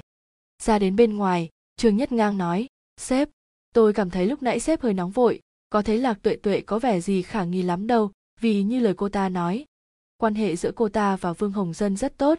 Vương hồng dân chết đầu có lợi gì cho cô ta cao đống thờ ơ đáp, có lẽ vậy, ha ha. Nhưng lúc này ông nhớ lại một điều từ sách nói, khi những ngón tay khác của người phụ nữ để móng và được chăm sóc kỹ, chỉ duy móng ngón giữa được cắt ngắn, kết luận là sinh hoạt tình dục vợ chồng không được hài hòa. Lúc đó, ông chỉ coi đó là chuyện đùa, nhưng hôm nay mới thấy có lẽ đây là sự thật. Mối quan hệ của lạc tuệ tuệ và vương hồng dân chắc hẳn không tốt đẹp như những người xung quanh nhìn thấy. Nếu không, cô ta cũng sẽ không đời nào muốn giết chồng mình rốt cuộc mối quan hệ như thế nào mới thúc đẩy cô ta hại chồng mình. Vì lý vệ bình, cao đống nghĩ đến sự lạnh lùng trong lời nói của cô ta dành cho lý vệ bình, có vẻ không giống chút nào. Hơn nữa lý vệ bình phương diện nào cũng thua xa vương hồng dân, bất kỳ người phụ nữ nào đứng trước hai người đàn ông này cũng sẽ không hề do dự chọn ngay vương hồng dân làm chồng. Cho dù vương hồng dân rượu chè gái gú, cũng vẫn có sức hấp dẫn hơn nhiều so với lý vệ bình. Huống hồ nghe nói vương hồng dân không hề có chuyện rượu chè gái gú, một người đàn ông tốt như vậy thì có lý do gì để giết ông ta kia chứ? Ăn tối xong, cao đống lại đến bệnh viện. Ông đứng ngoài phòng bệnh hỏi viên cảnh sát trực ban, lý vệ bình thế nào rồi? Tình hình ổn định. Buổi trưa anh ta có ăn chút cháo, có điều chẳng nói lời nào suốt từ đầu tới cuối. Cao đống gật đầu, được, để tôi vào xem sao. Đẩy cửa bước vào thì thấy ba viên cảnh sát vẫn không rời mắt khỏi lý vệ bình. Ông chào, các anh ra ngoài đi, tôi muốn nói chuyện với lý vệ bình một lát. Sau khi ba viên cảnh sát ra ngoài cao đống đóng cửa và khóa lại, kéo ghế ngồi trước đầu giường lý vệ bình, thở dài rồi khẽ nói, tôi không đem theo thiết bị ghi âm, mà chỉ muốn nói chuyện với anh thôi. Lý vệ bình nhắm nghiền mắt không mở, cao đống thấy mí mắt anh ta động đậy, biết là anh ta đang nghe. Tôi đã gặp lạc tuệ tuệ rồi, vốn dĩ tôi định lừa anh rằng, cô ta đã khai ra hết để buộc anh nói sự thật, nhưng tôi nghĩ lại lừa người bình thường thì còn được chứ lừa anh ấy à? Tôi đâu tài tới mức đó. Hừ, nói thật là, cô ta chẳng nói gì cả gương mặt lý vệ bình vẫn vô cảm. Thực ra, tôi cũng không cần phải gặp anh nói chuyện làm gì, vì ngày mai anh sẽ được đưa về trụ sở công an huyện. Sẽ có rất nhiều cách để anh phải mở miệng, và tôi sẽ cho người xác minh từng lời nói của anh. Ha ha có lẽ anh muốn tạo ra một lời khai có nghi vấn, nhưng không có sơ hở nào để bất kể tôi có điều tra đi điều tra lại thế nào, thì cuối cùng cũng vẫn không tìm ra để chứng cứ phản bác. Rất khó phân biệt được thật giả. Đúng chứ, về lời khai của anh, quả thực có một số điểm tôi rất khó xác định thật giả nhưng bây giờ thì khác. Tôi đã biết trong vụ án này, lạc tuệ tuệ có tham gia một phần. Anh đoán xem vì sao tôi lại khẳng định như vậy. Bởi vì đoạn clip kia không phải do châu mộng vũ, mà là do lạc tuệ tuệ quay. Anh đập nát ngón tay của châu mộng vũ, thậm chí là cắt luôn móng tay của cô ta là để che giấu điểm này. Để tôi dù nghi ngờ thì cũng không thể rút ra kết luận được mà chỉ có thể tin là châu mộng vũ thôi, đúng không? Lý vệ bình chớp mắt mấy cái, cơ quay hàm giật giật rồi nghiêng đầu xoay người, đưa lưng về phía cao đống cao đống thở dài. Sở dĩ hôm nay tôi tới gặp anh nói chuyện mà không muốn để đến mai đưa về thẩm vấn là vì tôi không muốn thấy anh phải đau khổ. Anh biết không? Tôi thật sự cảm thấy anh không đáng phải như vậy. Cha anh là ông giáo làng, cả đời chẳng có chức phận gì. Mẹ anh làm nghề nông, thu nhập cả nhà không đáng là bao. Họ vất vả nuôi anh khôn lớn. Anh học hành giỏi giang, thi đậu vào đại học chiết giang, rồi còn làm cảnh sát. Cuối cùng lên tới chức phó công an huyện. Tôi nghĩ hẳn là họ cảm thấy rất tự hào vì anh. Nếu biết tình cảnh hôm nay của anh tôi cũng cảm thấy xót xa thay cho họ. Còn anh thì sao? Huống gì nếu tôi nói cho họ biết, anh vì một người phụ nữ mà phạm trọng tội này, đến giờ phút này vẫn còn che chở cho cô ấy. Cha mẹ anh sẽ nghĩ ra sao đây? Cao đống nhìn vẻ mặt lý vệ bình, thấy anh ta đang nghiến chặt răng. Danh tiếng của anh tại huyện bạch tượng rất tốt. Anh giải tán các băng nhóm xã hội đen, bắt bọn côn đồ và phá các vụ án lớn, được người dân đánh giá rất cao. Người trong ngành cũng có ấn tượng tốt về anh. Nhóm cảnh sát dưới quyền anh kể cả người của đồn công an, biết anh xảy ra chuyện, không ai trong số họ tin cả. Người nào cũng thấy tiếc, cũng thấy đau lòng cho anh. Anh chắc cũng biết rồi đấy. Nếu như chuyện này mà ở vào thời trước thì chắc chắn họ sẽ cho rằng anh bị oan uổng, sẵn sàng cướp ngục ấy chứ. Anh không thể nghĩ cho cảm nhận của họ chút nào sao? Hãy thử nghĩ xem vẻ mặt của họ lúc này như thế nào. Cơ mặt lý vệ bình giật này lên. Hơn nữa cái cô lạc tuệ tuệ kia, cô ta có thật sự đáng để anh làm như vậy không? Những người tôi gặp còn nhiều hơn anh rất nhiều tôi dám chắc rằng cô ta không hề quan tâm đến anh. Hôm nay gặp cô ta, khi tôi nói rằng anh đã bị bắt, anh biết cô ta có thái độ gì không? Thản nhiên, lạnh lùng, lại còn nói xấu về anh nữa chứ. Nói anh là đồ xúc sinh giết chết chồng cô ta cô ta lại nói anh là đồ xúc sinh nữa cơ đấy. Gương mặt lý vệ bình chờ giãn ra, dường như gương mặt anh ta thoáng lộ nụ cười. Mắt cao, đống nheo lại một lúc rồi chợt mở to, kích động nói, anh đã dạy cô ấy nói những lời đó đúng không? Anh đã dạy cô ta cách ứng phó, dạy cô ta cách trả lời, dạy cô ta làm sao để đối phó với cảnh sát. Nếu một ngày nào đó, anh bị bắt, có đúng vậy không? Lý vệ bình vẫn không có phản ứng gì. Giỏi giỏi lắm. Cao đống cực kỳ kích động, gật đầu liên tục. Lý vệ bình, anh tưởng mình vĩ đại lắm sao? Anh tưởng anh ngậm miệng lại, thì tôi sẽ không làm gì được anh à? Anh sáng suốt hơn một chút có được không? Anh hãy nghĩ đến cha mẹ mình, nghĩ đến đồng nghiệp của mình. Tôi cho anh biết, tôi rất muốn cứu anh nếu anh chịu nói lạc tuệ tuệ là kẻ chủ mưu, tôi bảo đảm nhất định sẽ cho anh đi làm giám định tâm thần để anh không bị xử tử. Tôi sẽ tận dụng mọi cách để giữ lại cái mạng sống này của anh. Anh đã thấy tôi có sự bảo đảm thế này cho người nào khác bao giờ chưa? Anh có còn chút lương tâm nào nữa không hả? Lúc này, lý vệ bình quay đầu lại, mở mắt ra, đôi mắt anh ta đỏ quạch, đong đầy nước mắt. Anh ta cười chua chát một lúc rồi nói, sếp sếp không cần phải gạt tôi nữa đâu. Vụ án này, ông không bảo vệ được tôi đâu bộ trưởng bộ công an còn không giúp được tôi thoát khỏi án tử nữa là, tôi hiểu mà. Bị câu nói của lý vệ bình lật tẩy cao đống nuốt nước bọt, nói, phải, vụ án này không có lợi cho anh, nhưng anh cho rằng tôi đã hết cách với anh sao? Lý vệ bình chậm rãi lắc đầu, tôi biết, ông có cách, cái ông có đó chính là cách. Thế thì sớm muộn gì anh chẳng phải nói ra, anh hãy thẳng thắn nói cho tôi biết sự thật, nói cho những đồng nghiệp của anh biết chân tướng sự việc chứ đừng cứ khăng khăng ôm đồm một mình nữa lý vệ bình cười khổ sở. Chân tướng ư, ông sẽ không muốn biết đâu. Nếu không muốn biết thì tôi còn quan tâm đến anh nhiều như vậy sao? Tôi quẳng anh cho đội hình sự là xong, tôi quan tâm làm quái gì? Cao đống nghiến răng, trong lòng rất phẫn nộ. Sếp, cho tôi điếu thuốc được không? Cao đống không hài lòng nói. Đây là bệnh viện, nhìn xung quanh, trong phòng bệnh chỉ có hai người bọn họ. Ông suy nghĩ một hồi, rồi cũng lấy thuốc ra, châm lửa và nhét vào miệng anh ta.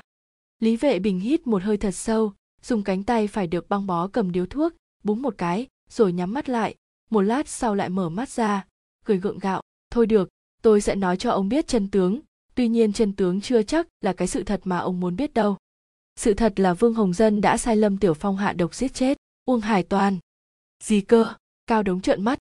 Các ông đã điều tra rất rõ, vương hồng dân đối xử rất tốt với lâm tiểu phong, cho hắn tiền mua nhà và rất coi trọng hắn ta. Hễ bước chân ra khỏi nhà là dẫn theo lâm tiểu phong. Thuốc độc mà lâm tiểu phong bỏ vào ly của vương hồng dân, các ông đều cho rằng là lâm tiểu phong muốn hại vương hồng dân, nhưng cuối cùng lại ngộ sát uông hải toàn, bởi nghĩ rằng vương hồng dân đòi lâm tiểu phong trả tiền nên hắn mới hạ độc mưu hại. Thật ra không phải, nếu như vậy sau mọi việc xảy ra, vương hồng dân liên tưởng đến lâm tiểu phong lúc đó ngồi cạnh mình, ai có thể cho thuốc độc vào ly của ông ta? Ngoại trừ lâm tiểu phong mà ông ta đòi tiền ra, không có ứng viên thứ hai. Như vậy, sau lần đó vương hồng dân chắc chắn sẽ hết sức đề phòng lâm tiểu phong và liệu có tiếp tục tin dùng hắn ta không? Cho nên sự thật chính là, thuốc độc do vương hồng dân đưa cho lâm tiểu phong, để hắn cho vào ly, sau đó vương hồng dân lại tự tay đưa nước cho uông hải toàn uống. Cao đống thắc mắc hỏi, vậy xung đột xảy ra giữa uông hải toàn với ông chủ doanh nghiệp kia, đối phương là do vương hồng dân sắp đặt? Lý vệ bình lắc đầu, không phải, nếu ông chủ công ty đó được vương hồng dân sắp đặt từ trước thì trong hai ngày đội điều tra hình sự chúng tôi thẩm vấn liên tục ông ta đã khai ra hết rồi, vì kế hoạch hạ độc đã được lên từ trước. Còn chuyện uông hải toàn xung đột với người khác là chuyện ngẫu nhiên, mà nó lại xảy ra đúng vào lúc hạ độc. Ông có biết tại sao vương hồng dân muốn giết chết uông hải toàn không? Cao đống lắc đầu, nói, tôi nghe nói, giữa bọn họ có chút mâu thuẫn. Uông hải toàn hay sai khiến vương hồng dân nên vương hồng dân ôm hận trong lòng.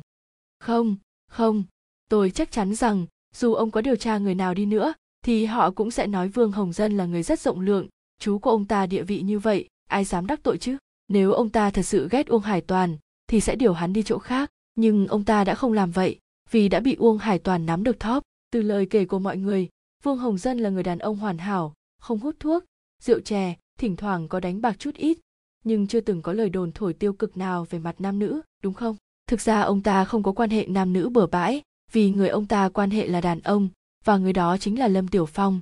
Ông ta là người đồng tính cao đống há hốc mồm. Vương hồng dân là người đồng tính, điều kiện của ông ta quá tuyệt vời, người mai mối nhiều vô kể, nhưng ông ta vẫn chẳng tiến tới với cô nào. Nhiều nam vẫn sống độc thân, có lẽ là để xóa tan sự nghi kỵ của mọi người, nên năm 37 tuổi, qua giới thiệu, ông ta đã làm quen với lạc tuệ tuệ rồi nhanh chóng kết hôn với cô ấy. Nhưng sau khi kết hôn hầu như không có sinh hoạt tình dục.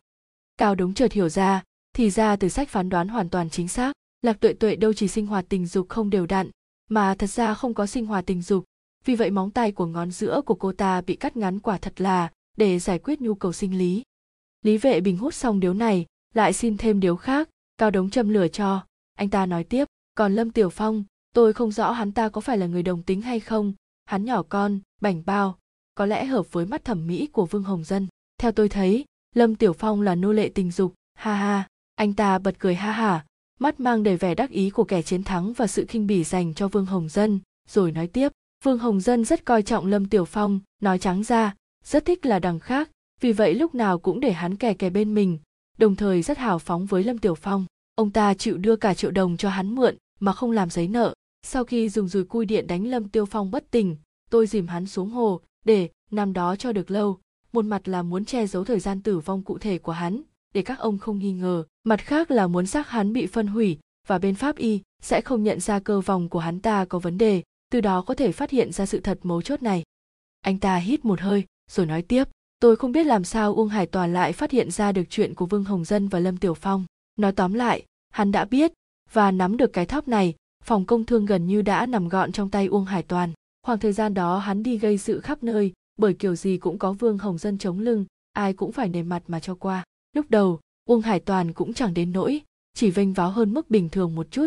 Nhưng về sau, vương hồng dân thấy hắn luôn lợi dụng điểm yếu này uy hiếp mình để thường xuyên kiếm cớ gây sự, không chịu đựng được nữa. Biết nếu cứ tiếp tục thế này, sự việc sẽ không bao giờ kết thúc. Thế là ông ta nghĩ đến chuyện giết chết uông hải toàn. Nhưng ông ta không biết giết người bằng cách nào. Một kẻ ngu ngốc, như ông ta làm sao nghĩ ra được cách giết người nào tốt. Nghĩ đi nghĩ lại, có lẽ xem phim nên mới dấy lên ý nghĩ, dùng cách hạ độc. Cao đống hỏi thuốc độc là do lạc tuệ tuệ đưa, đúng không? Cô ấy làm ở khoa bào chế dược của bệnh viện, chắc có cách để có được chất cyanua lý vệ bình lắc đầu, không, bệnh viện làm gì có chất cyanua thực ra, thuốc độc là do tôi đưa. Gương mặt anh ta lại thoáng hiện nụ cười đắc ý. Sao lại là anh đưa? Sao anh lại tham dự vào chuyện này? Nên bắt đầu từ đâu được nhỉ? Lạc tuệ tuệ sau khi kết hôn, phát hiện vương hồng dân rất ít quan hệ tình dục với cô ấy. Lúc đầu nghĩ rằng sức khỏe vương hồng dân không tốt nhưng dần dần cô ấy tỏ ra nghi ngờ. Cuối cùng, một lần nọ khi về nhà, cô ấy phát hiện vương hồng dân và lâm tiểu phong đang quấn lấy nhau trên giường. Lúc đó, cô ấy khóc lóc thê thảm, có chồng là người đồng tính, đổi lại là một người phụ nữ khác e là sẽ đập đầu vào tường. Có ai ngờ bi kịch này lại rơi đúng vào mình. Cô ấy nói cho tôi biết, lần đó vương hồng dân đã thừa nhận với cô ấy, thậm chí còn không ngượng miệng nói cô ấy cũng có thể đi tìm người đàn ông khác. Ông ta sẽ không can thiệp chỉ cần hai người tiếp tục giả vờ là cặp vợ chồng hòa thuận trước mặt người ngoài, đồng thời bắt cô ấy phải giữ bí mật hoàn toàn chuyện này. Lạc tuệ tuệ kể rằng, lúc đó cô ấy chạy ngay vào nhà vệ sinh nôn thốc nôn tháo. Cô ấy có nằm mơ cũng không ngờ là mình lại tận mắt nhìn thấy chồng mình ngủ khỏa thân bên cạnh người đàn ông khác.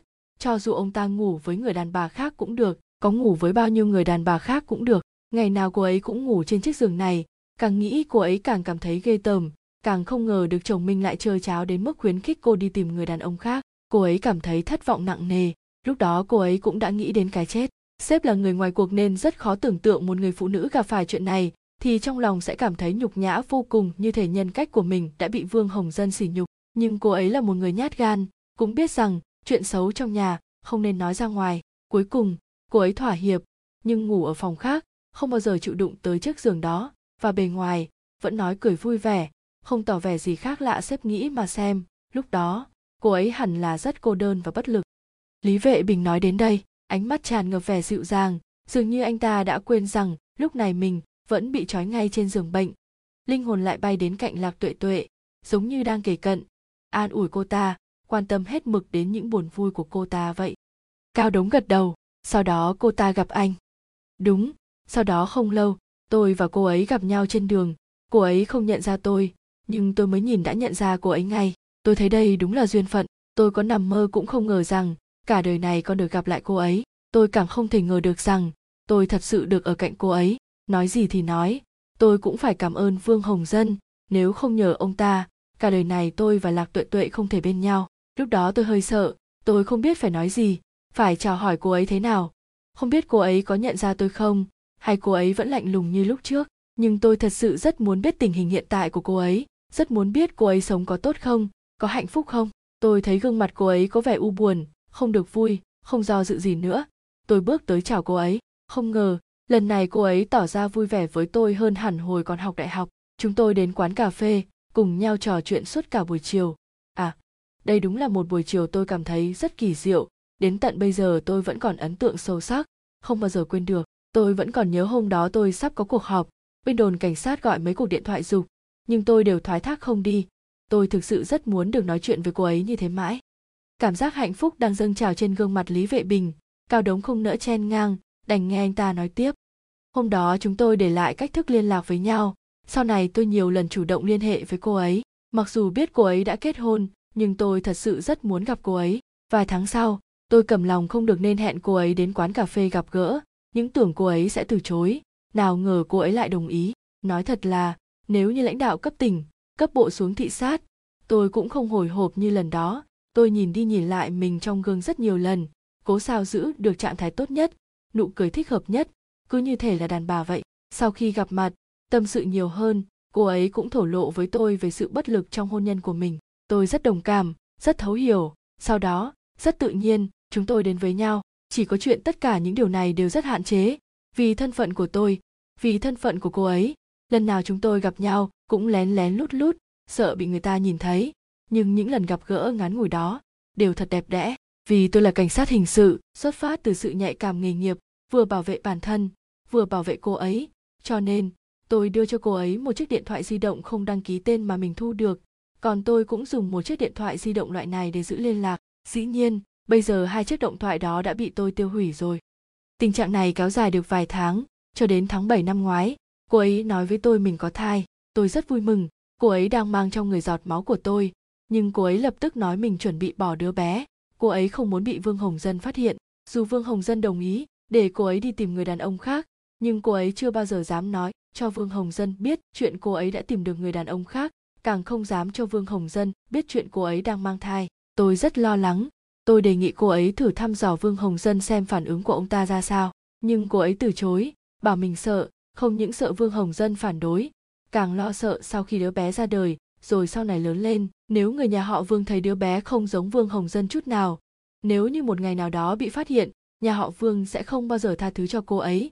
Cô ấy hoàn toàn không có khả năng chống lại nhà họ vương. Tôi thật muốn dốc hết sức bảo vệ cô ấy, nhưng tôi cũng chẳng có cách nào khác. Nhà họ vương, trong mắt chúng tôi, thật kiên cố không thể nào lai chuyển nổi. Trước tình cảnh này, là một thằng đàn ông, tôi thật muốn đập đầu chết cho rồi. Lúc đó tôi bảo cô ấy hãy chờ thêm ít lâu nữa.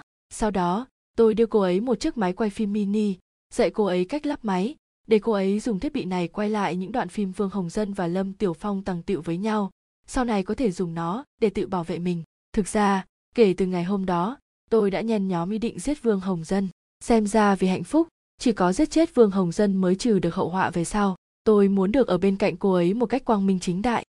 Ánh mắt lý vệ bình lóe lên tia nhìn u ám cao đống thấy vậy chợt nhíu mày, nhưng vẫn không nói lời nào. Chờ anh ta tiếp tục. Cơ hội cuối cùng đã đến, tháng 8 năm ngoái. Vương hồng dân phát hiện ra lạc tuệ tuệ có thai. Lạc tuệ tuệ rất lo sợ, những tưởng vương hồng dân sẽ làm gì cô ấy? Nào ngờ, vương hồng dân vẫn cười vui vẻ nói, có thai là rất tốt. Cưới nhau đã mấy năm chưa sinh con, cũng không được hay cho lắm.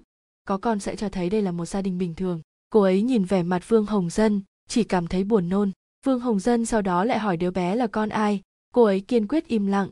Mặc cho vương hồng dân tra hỏi thế nào, cũng vẫn không nói ra tôi. Cô ấy biết, tôi cũng là công chức nhà nước.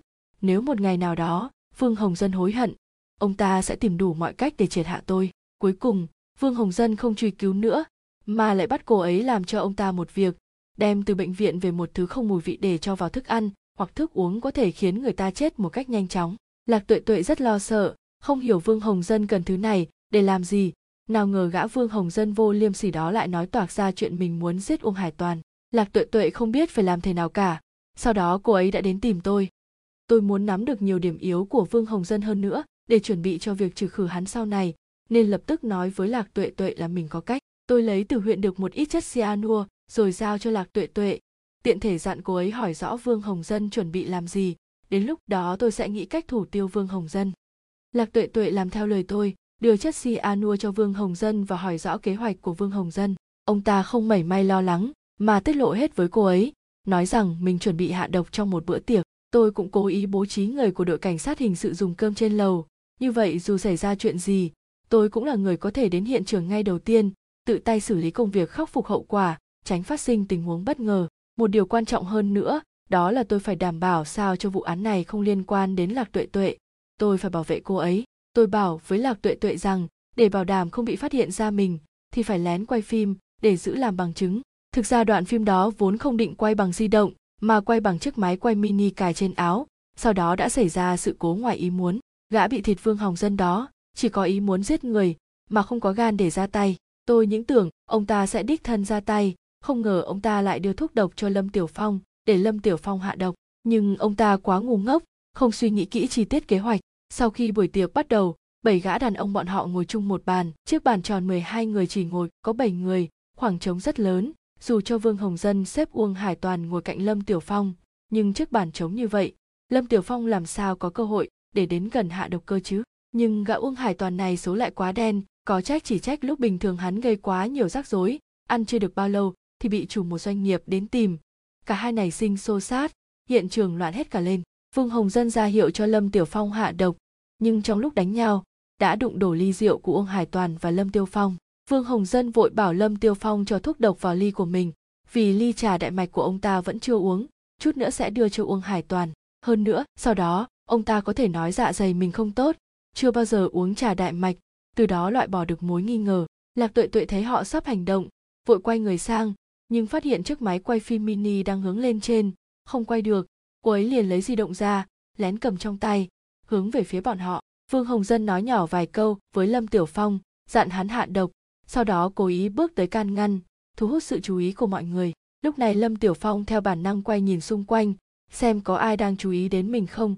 Lạc tuệ tuệ vội dùng tay che chiếc di động lại. Đó là nguyên nhân vì sao trong đoạn phim lại có một bàn tay xuất hiện. Nếu lâm tiểu phong lúc đó không quay lại, thì mọi chuyện đã trở nên chót lọt. Tức là, hừ, mọi chuyện không theo đúng ý người sau trận xô sát vương hồng dân tìm được cớ là muốn uông hải toàn hạ hỏa nên đã đưa ly trà có độc cho hắn uống. Cao đống suy nghĩ một hồi rồi nói, xem ra đoạn clip đã được anh chỉnh sửa. Lý vệ bình hít một hơi thuốc, thừa nhận, đúng, không còn cách nào khác, trong quá trình lâm tiểu phong hạ độc, đã xuất hiện một bàn tay, đoạn này không thể bỏ, nếu bỏ thì sẽ không có được quá trình lâm tiểu phong phạm tội. Tôi đã cắt bỏ đoạn trước và sau có thể để lộ đặc điểm nhận dạng của bàn tay, qua nhiều lần nghiên cứu tôi nhận định khi bàn tay xuất hiện đúng vào lúc ngược sáng, không thể nhìn rõ vân tay, đồng thời ngón tay không để ngang nên không thể đoán định kích cỡ dài ngắn. Bảo đảm không thể nào tìm ra được người quay phim từ đặc trưng của bàn tay này, đặc trưng duy nhất là độ dài ngắn của móng tay trong đoạn phim không đồng đều.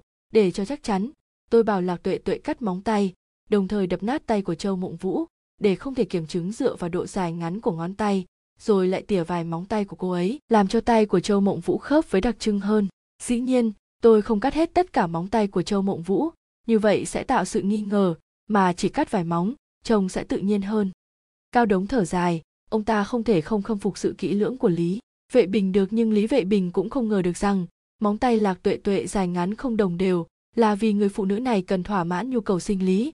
Nếu biết chuyện này, chắc hẳn thiện cảm của anh ta dành cho lạc tuệ tuệ sẽ giảm bớt đi phần nào. Không, cũng có thể như vậy càng thôi thúc sự thương mến của anh ta anh ta sẽ càng bảo vệ lạc tuệ tuệ hơn nữa.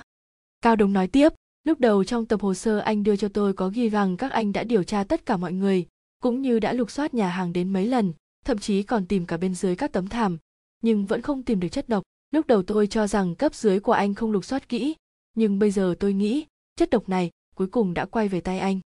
Lý vệ bình cười nhạt, chính xác, sau khi đội cảnh sát hình sự đến, lạc tuệ tuệ bảo lâm tiểu phong trả thuốc độc lại, và khi tôi thẩm vấn thì cô ấy đã lén giao cho tôi. Vì vậy, dù cho đội điều tra hình sự có điều tra thế nào chăng nữa, cũng không tìm được nguồn gốc của thuốc độc. Tại sao anh lại phải làm như vậy? Nhân chứng vật chứng đều đầy đủ. Nếu bắt lâm tiểu phong, rồi bắt vương hồng dân, chẳng phải quá hợp với ý anh còn gì. Lý vệ bình nói, sếp, ông đã quên xuất phát điểm cho tất cả những chuyện tôi làm là gì rồi sao? Sở dĩ tôi lấy thuốc độc về và không để cho cảnh sát hình sự khác tìm ra chân tướng chính là vì muốn bảo vệ lạc tuệ tuệ. Nếu lâm tiểu phong và vương hồng dân hay bất kỳ một ai trong số bọn họ bị bắt, họ cũng sẽ khai ra thuốc độc là do lạc tuệ tuệ cung cấp. Cho nên tôi đã đích thân thẩm vấn lâm tiểu phong và vương hồng dân, mục đích là tránh bọn họ, để lộ với những cảnh sát hình sự khác. Cao đống thở dài, nói, sau đó anh lợi dụng chuyện đó để gây ra vụ án lần này ư? Đúng, có được đoạn phim, tôi sẽ không sợ vương hồng dân sau này nuốt lời rồi trả thù lạc tuệ tuệ. Nhưng chỉ cần vương hồng dân còn sống ngày nào tình yêu của tôi và lạc tuệ tuệ sẽ không bao giờ thấy được ánh mặt trời ngày đó. Tôi không thể chấp nhận được chút tia sáng le lói đó. Tôi muốn cả bầu trời nắng đẹp. Sao anh thuyết phục được lâm tiểu phong giết vương hồng dân? Thuyết phục hắn giết vương hồng dân? Điều này là không thể. Tôi chưa từng nghĩ đến. Cho dù tôi có bằng chứng thép về tội ác của lâm tiểu phong, nhưng tôi biết dựa vào đoạn phim uy hiếp lâm tiểu phong, bắt hắn làm chuyện khác, thì còn được chưa bắt hắn giết vương hồng dân thì có cho cả chục ngàn lá gan hắn cũng không dám. Không những không dám mà mọi thứ của hắn có được đều là vương hồng dân. Nếu ông ta chết thì hắn sẽ ra sao đây? Cao đống thắc mắc, vậy sao cuối cùng hắn lại chịu phối hợp với anh? Tôi lừa hắn, nội dung lời khai của tôi đa phần là thật. Đúng là tôi có tìm gặp lâm tiểu phong rồi đưa đoạn phim ra uy hiếp hắn lần đầu tiên vào ngày quốc khánh. Yêu cầu hắn phối hợp cùng tôi thực hiện vụ án, bắt cóc cả phòng công thương. Nhưng tôi không hề nói, tôi muốn giết vương hồng dân. Nhưng dù là giết người, thì người anh hận cũng chỉ có mình vương hồng dân thôi nên giết ông ta là được rồi còn việc giết cả đám người của phòng công thương phải chăng là do lạc tuệ tuệ xui anh làm, mục đích là vì công ty đại kim? Không, cô ấy chưa bao giờ xui tôi làm chuyện gì kế cả việc giết vương hồng dân cũng là do tôi tự nguyện. Khi biết được ý định của tôi, cô ấy còn ra sức ngăn cản, nhưng tôi không chịu nghe, vẫn quyết phải làm. Đến bây giờ, tôi vẫn không hề hối hận. Tôi vốn chỉ muốn giết một mình vương hồng dân, nhưng tôi lo, vì có thể ở phòng công thương không chỉ có một mình uông hải toàn biết về mối quan hệ của vương hồng dân và lâm tiểu phong mà những người khác có thể cũng biết. Chỉ là bọn họ giữ kín như vương mà thôi. Nếu tùy tiện giết vương hồng dân, cái chết của vương hồng dân chắc chắn sẽ là một vụ án lớn. Chắc chắn phải điều tra từng tận từng chân tơ kẽ tóc. Giả sử người khác để lộ chuyện vương hồng dân và lâm tiểu phong ra ngoài, việc tôi dùng lâm tiểu phong làm con cừu thế mạng sẽ xuất hiện nhiều điểm nghi vấn. Lâm tiểu phong không hề có động cơ và lý do giết người, tình yêu không hòa hợp chăng? Chưa từng thấy hai người họ không hòa hợp. Tài chính của lâm tiêu phong cũng hoàn toàn trông cậy vào vương hồng dân hơn nữa vương hồng dân vẫn đang tiếp tục cho tiền. Ngoài ra, nếu chỉ giết vương hồng dân rồi đổ tội cho lâm tiểu phong, đến sau này tôi và lạc tuệ tuệ kết hôn, đứa con sinh ra lại giống tôi, ông nghĩ người ta sẽ không nghi ngờ sao? Sau đó lạc tuệ tuệ lại nói tôi biết chuyện công ty đại kim, thì được biết công ty đại kim có khối tài sản khổng lồ. Do đó, nếu chỉ giết một mình vương hồng dân thôi, thì phần lớn tài sản của công ty đại kim chắc chắn sẽ bị mấy người phòng công thương chia nhau. Còn lạc tuệ tuệ thì liệu được bao nhiêu đây? Với hai nền tảng này, tôi nghĩ nếu có cơ hội giết hết những người ở phòng công thương này thì tốt biết mấy, sẽ dễ che giấu được động cơ hơn so với khi chỉ giết một người. Sau khi giết hết toàn bộ rồi tạo ra động cơ căm thù xã hội của lâm tiểu phong, lúc điều tra về hắn, tôi được biết trước đây hắn từng đi lính, mở tiệm sửa xe ô tô, nhưng vỡ nợ.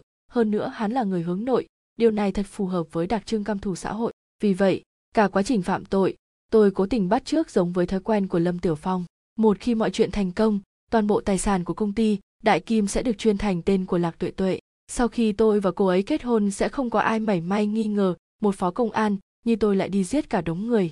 Cao đống nhíu mày, nếu như lâm tiểu phong không hề có ý định giết chết vương hồng dân, thì hắn ta sẽ không hỗ trợ anh ra tay với một nhóm người. Có thể thấy chuyện phòng công thương sẽ đi du lịch tập thể vào cuối năm không phải do lâm tiểu phong nói cho anh biết mà là lạc tuệ tuệ, đúng không? Đúng vậy, trong lúc nói chuyện với cô ấy, tôi được biết về tin này và cũng biết rằng họ sẽ đi trên một chiếc xe, tức là chiếc xe đa dụng bui đó. Tôi về nhà suy tính kỹ lưỡng, cảm thấy đây là cơ hội tốt nhất để giết toàn bộ bọn họ. Qua nhiều lần lên kế hoạch và đi nghiên cứu địa hình, tôi bảo cô ấy hãy đề nghị vương hồng dân sắp xếp tuyến đường du lịch lần này tới hàng châu vì trạm nghỉ thuộc thành phố thiệu hưng là nơi ra tay tốt nhất trong kế hoạch của tôi. Dĩ nhiên là lúc đó, lạc tuệ tuệ không hề biết tôi có ý định giết tất cả mọi người. Cô ấy cứ vậy mà làm theo nếu như vương hồng dân không sử dụng tuyến đường này thì kế hoạch của tôi phá sản. Vậy cùng lắm là bọn người vương hồng dân sẽ sống được lâu hơn chút, nhưng không ngờ vương hồng dân lại đồng ý với đề nghị này. Thực ra, có lẽ không phải lời đề nghị của lạc tuệ tuệ phát huy hiệu quả mà là vì trong lần đầu tiên tìm gặp lâm tiểu phong vào ngày quốc khánh, tôi đã uy hiếp và bắt hắn phải đưa ra đề nghị này với vương hồng dân. Hắn hỏi tôi rốt cuộc là muốn làm gì. Tôi nói dối rằng, mình muốn bắt cóc cả giám người của phòng công thương dĩ nhiên là sẽ không làm hại bất kỳ một ai mà chỉ tạo ra một vụ án lớn, sau đó dùng vụ án này để lập công mà thôi. Vậy là hắn đã tin anh. Không, tất nhiên là không dễ dàng như vậy. Tôi đã tiêu tốn rất nhiều nước bọt để thêu dệt những điều giả dối, nhằm làm cho hắn tin mình, đồng thời còn nói cho hắn biết toàn bộ kế hoạch của tôi. Chỉ duy nhất một điều tôi không hề nói đến đó là việc tôi chuẩn bị giết tất cả mọi người trên xe. Nếu tôi nói ra, cho dù không phải giết tất cả mọi người mà chỉ giết một trong số đó, tôi nghĩ với lá gan thỏ của lâm tiểu phong, hắn cũng sẽ không đời nào đồng ý tôi nói cho hắn biết trong kế hoạch hắn sẽ làm thế nào, để khiến trước bùi biến mất. Cả quá trình tôi là người lo liệu chính, hắn sẽ không phải lộ diện. Hơn nữa, hắn sẽ bị hôn mê, cùng với những người khác trên xe, sẽ không mảy may tạo sự nghi ngờ cho người khác. Việc điều tra vụ án cũng do tôi thực hiện, nên chắc chắn sẽ không điều tra ra được. Tôi bảo hắn tôi sẽ tìm các nạn nhân bị tai nạn giao thông với khuôn mặt không toàn vẹn từ vùng khác tới đế phá án. Đến lúc đó sẽ tạo ra tình tiết, giả vì sợ tội mà tự sát nhằm tăng thêm thành tích lập công vào cuối năm và chuẩn bị cho sự thăng chức trong năm sau của mình.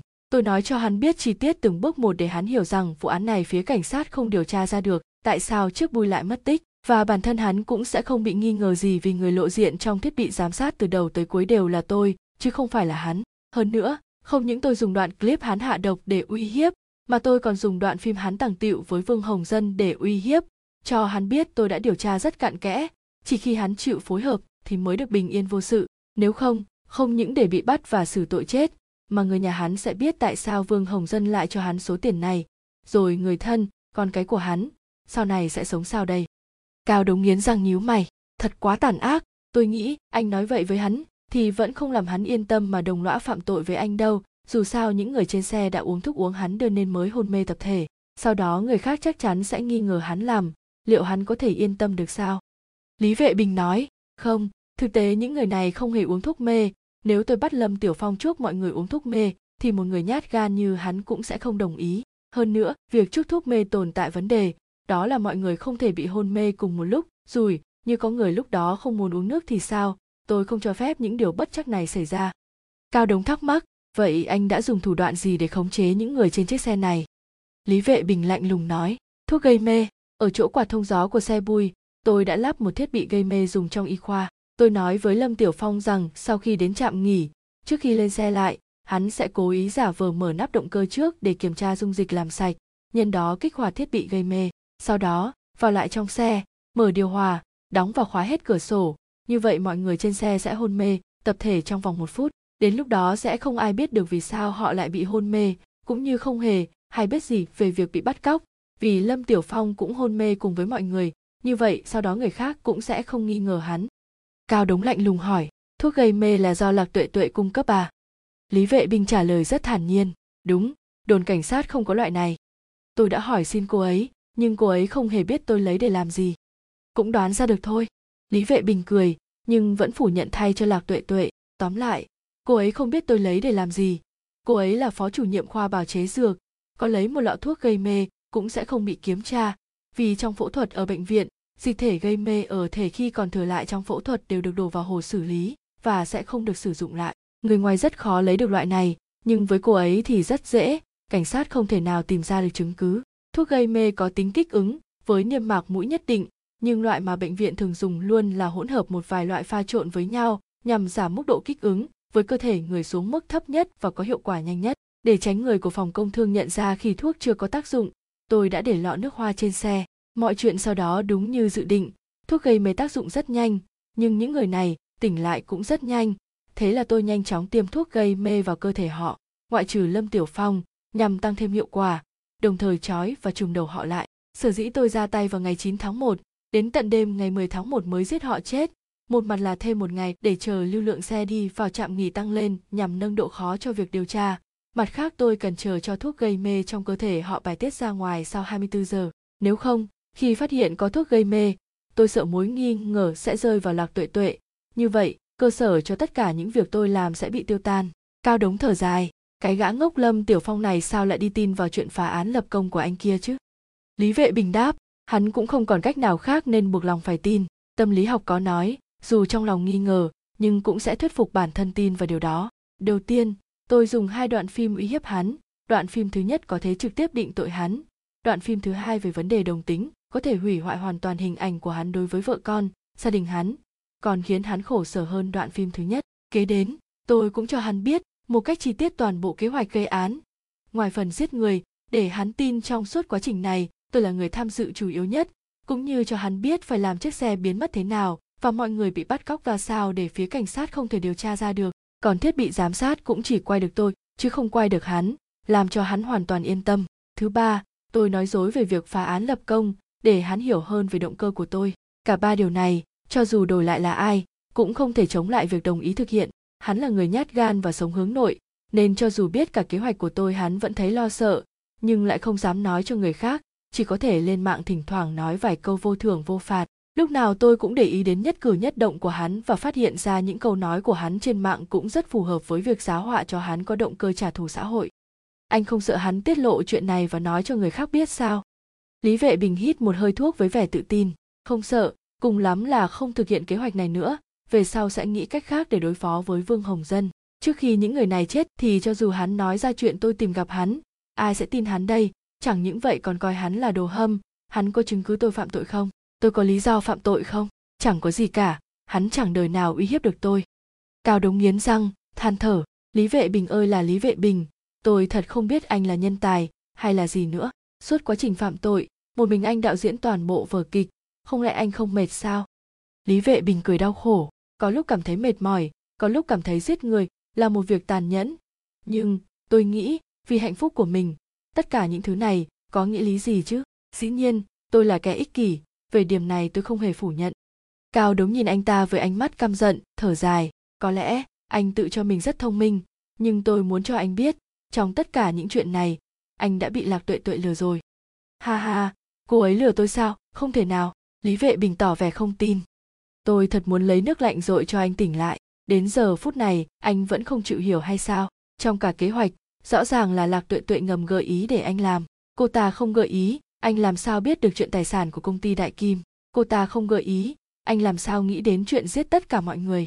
Cô ta không gợi ý thì tại sao lại phải nói cho anh biết chuyện phòng công thương sẽ đi du lịch tập thể vào cuối năm? Anh tưởng cô ta thật lòng lo cho anh muốn ngăn anh phạm tội hay sao? Hư anh nhìn cô ta đi. Thuốc gây mê là do cô ta đưa cho anh. Nếu như cô ta thật sự lo cho anh, thì sao còn xui khiến anh phạm tội chứ? Lý vệ bình cười khinh khỉnh. Ông không cần phải gây chia rẽ mối quan hệ giữa hai chúng tôi.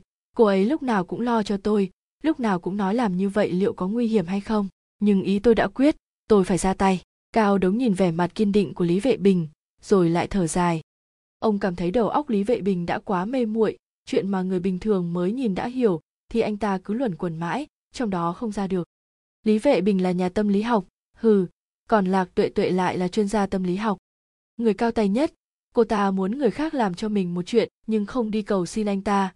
Ngược lại khiến cho đối phương phải cầu xin cô ta, xin cô ta hãy để anh ta làm chuyện này. Đây mới là cảnh giới cao nhất của tâm lý học. Lý vệ bình nói tiếp, ông đã nghe nhiều vậy rồi, giờ ông còn nghi ngờ lời khai của tôi không? Cao đống ngẫm nghĩ lại, cách giải thích lần này của lý vệ bình quả đúng là sự thật. Tất cả những điểm nghi vấn và khó hiểu trong lời khai trước đó, kể cả mấy điểm từ sách nêu ra. Người quay phim giờ trở thành lạc tuệ tuệ, mối quan hệ vương hồng dân, lâm tiểu phong, uông hải toàn đều đã rõ ràng. Đồng thời sau khi biết lâm tiểu phong không hề có ý định giết người, tất cả những nghi vấn và khó hiểu này đều có đáp án. Chỉ có điều, lý vệ bình tạo ra tất cả chuyện này thật quá lớn. Lý vệ bình nói chân tướng này là sự thật mà ông cần sao? Cao đống hơi nhíu mày. Lý vệ bình nói, có lẽ bây giờ ông còn muốn bắt lạc tuệ tuệ, nhưng dựa vào đâu để bắt? Dựa vào những lời tôi mới vừa nói à? Đây là lời khai một phía của tôi, có bằng chứng không? Có bằng chứng chứng minh vương hồng dân là người đồng tính không? Có bằng chứng chứng minh tình cảm vợ chồng họ không hòa hợp không? Có bằng chứng chứng minh chất cyanua là do tôi cung cấp để lạc tuệ tuệ đưa cho vương hồng dân, cuối cùng lại do lạc tuệ tuệ trả lại cho tôi không? Có bằng chứng chứng minh lạc tuệ tuệ tham dự vào vụ án lần này. Thuốc gây mê là do cô ấy cung cấp không? Không có. Không có bằng chứng nào cả. Vương hồng dân đã chết. Xác lâm tiểu phong đã phân hủy. Không điều tra ra được chuyện đồng tính. Nguồn gốc thuốc gây mê sẽ càng không có cơ sở để điều tra. Không có bằng chứng nào cả. Chỉ là lời khai một phía của tôi. Liệu có thể bắt người được sao? Cao đống tức giận mím chặt môi. Sự thật ban đầu thật tốt. Tốt cho tất cả mọi người. Đối với nạn nhân mà nói thì danh tiếng của vương hồng dân được giữ lại không ai biết việc ông ta là người đồng tính, càng không biết được rằng uông hải toàn là do ông ta giết. Người nhà ông ta nếu có hận thì cũng chỉ hận một mình tôi. Đối với một hung thủ như tôi mà nói, thì khi tôi chết, mọi người cũng sẽ cho rằng tôi xuất phát từ chính nghĩa mà giết người, dù mọi người ngoài miệng không nói gì, nhưng trong lòng vẫn sẽ đồng tình với tôi. Cha tôi là ông giáo làng, nếu ông biết tôi giết người vì chính nghĩa, tuy vẫn rất đau lòng, nhưng ít ra ông biết được sự thật. Còn với tổ chuyên án các anh thì sao? Đã phá được một vụ án phức tạp thế này, chắc chắn sẽ được trọng thường tăng thêm vinh quang cho bản thân. Tôi thành thực nhận tội, sẽ không làm gì để kháng án. Đối với xã hội, đối với cả hệ thống tư pháp, tôi là tội phạm giết người, đúng người đúng tội, đáng bị đem ra xử tử, là công cụ tốt nhất để gian đe những người chưa phạm tội. Đây là kết quả rất tốt đối với mọi phương diện. Lý vệ bình nói tiếp, nếu ông muốn tìm kiếm chân tướng của vụ việc, trước hết, chỉ dựa vào lời khai, thôi thì ông sẽ không có bất kỳ bằng chứng nào chứng minh được lạc tuệ tuệ có liên quan đến vụ án tất cả mọi bằng chứng đã bị tôi tiêu hủy kế đến, tôi đã thân bại danh liệt do đó, trước khi chết tôi nhất định sẽ kháng án khi đứng trước tòa như vậy chẳng phải rất phiền phức hay sao thứ ba, với gia đình nạn nhân, ông cho rằng nhà họ Vương sẽ bằng lòng chấp nhận sự thật Vương Hồng Dân là người đồng tính hay sao chứ? Ông muốn cho nhà họ Vương biết Vương Hồng Dân mới là hung thủ giết Uông Hải Toàn hay sao? Ông muốn mặt mũi chú của Vương Hồng Dân để ở đâu? Dù ông không nói ra thì chú của Vương Hồng Dân cũng biết là ông đã nắm trong tay vụ bê bối này của gia tộc họ. Trong lòng ông ta sẽ nghĩ gì? Thứ tư, tất cả các đồng nghiệp biết xuất phát điểm giết người của tôi không phải từ lòng chính nghĩa. Liệu họ có thất vọng hay không? Thứ năm, vụ án này mức độ liên đới rất lớn. Các lãnh đạo chẳng phải đều muốn sớm được giải quyết ổn thỏa hay sao? Từng đó lý do cũng đủ thấy, trên mọi phương diện, cái chân tướng ông vừa nghe hoàn toàn không có lợi cho bên nào cả. Cao đống mím chặt môi, không nói lời nào. Lý Vệ Bình thở dài, nói, sở dĩ tôi nói ra sự thật, không phải vì bị lời nói của sếp đả động, cũng không phải vì tôi cảm thấy mình không chống đỡ được đến giờ phút cuối cùng. Tôi chỉ muốn cho sếp biết rằng, sếp à, sự thật ban đầu tốt cho tất cả các bên, còn chân tướng thực sự thì không một bên nào bằng lòng chấp nhận được. Thứ sếp tìm kiếm là sự thật, hay là tìm kiếm một sự thật mà mọi người đều muốn. Câu nói này như thể một tảng đá, đập thẳng vào lòng Cao Đống. Cao Đống trầm tư rất lâu, cuối cùng, ông đứng lên rồi ngập ngừng một lúc, sau đó không trực tiếp trả lời anh ta, chỉ từ tốn nói, anh nghỉ ngơi đi, khoan đã, Lý Vệ Bình gọi với theo, sếp, tôi có hai chuyện muốn nhờ. Cao Đống quay người lại, nhìn anh ta với ánh mắt mệt mỏi, nói đi.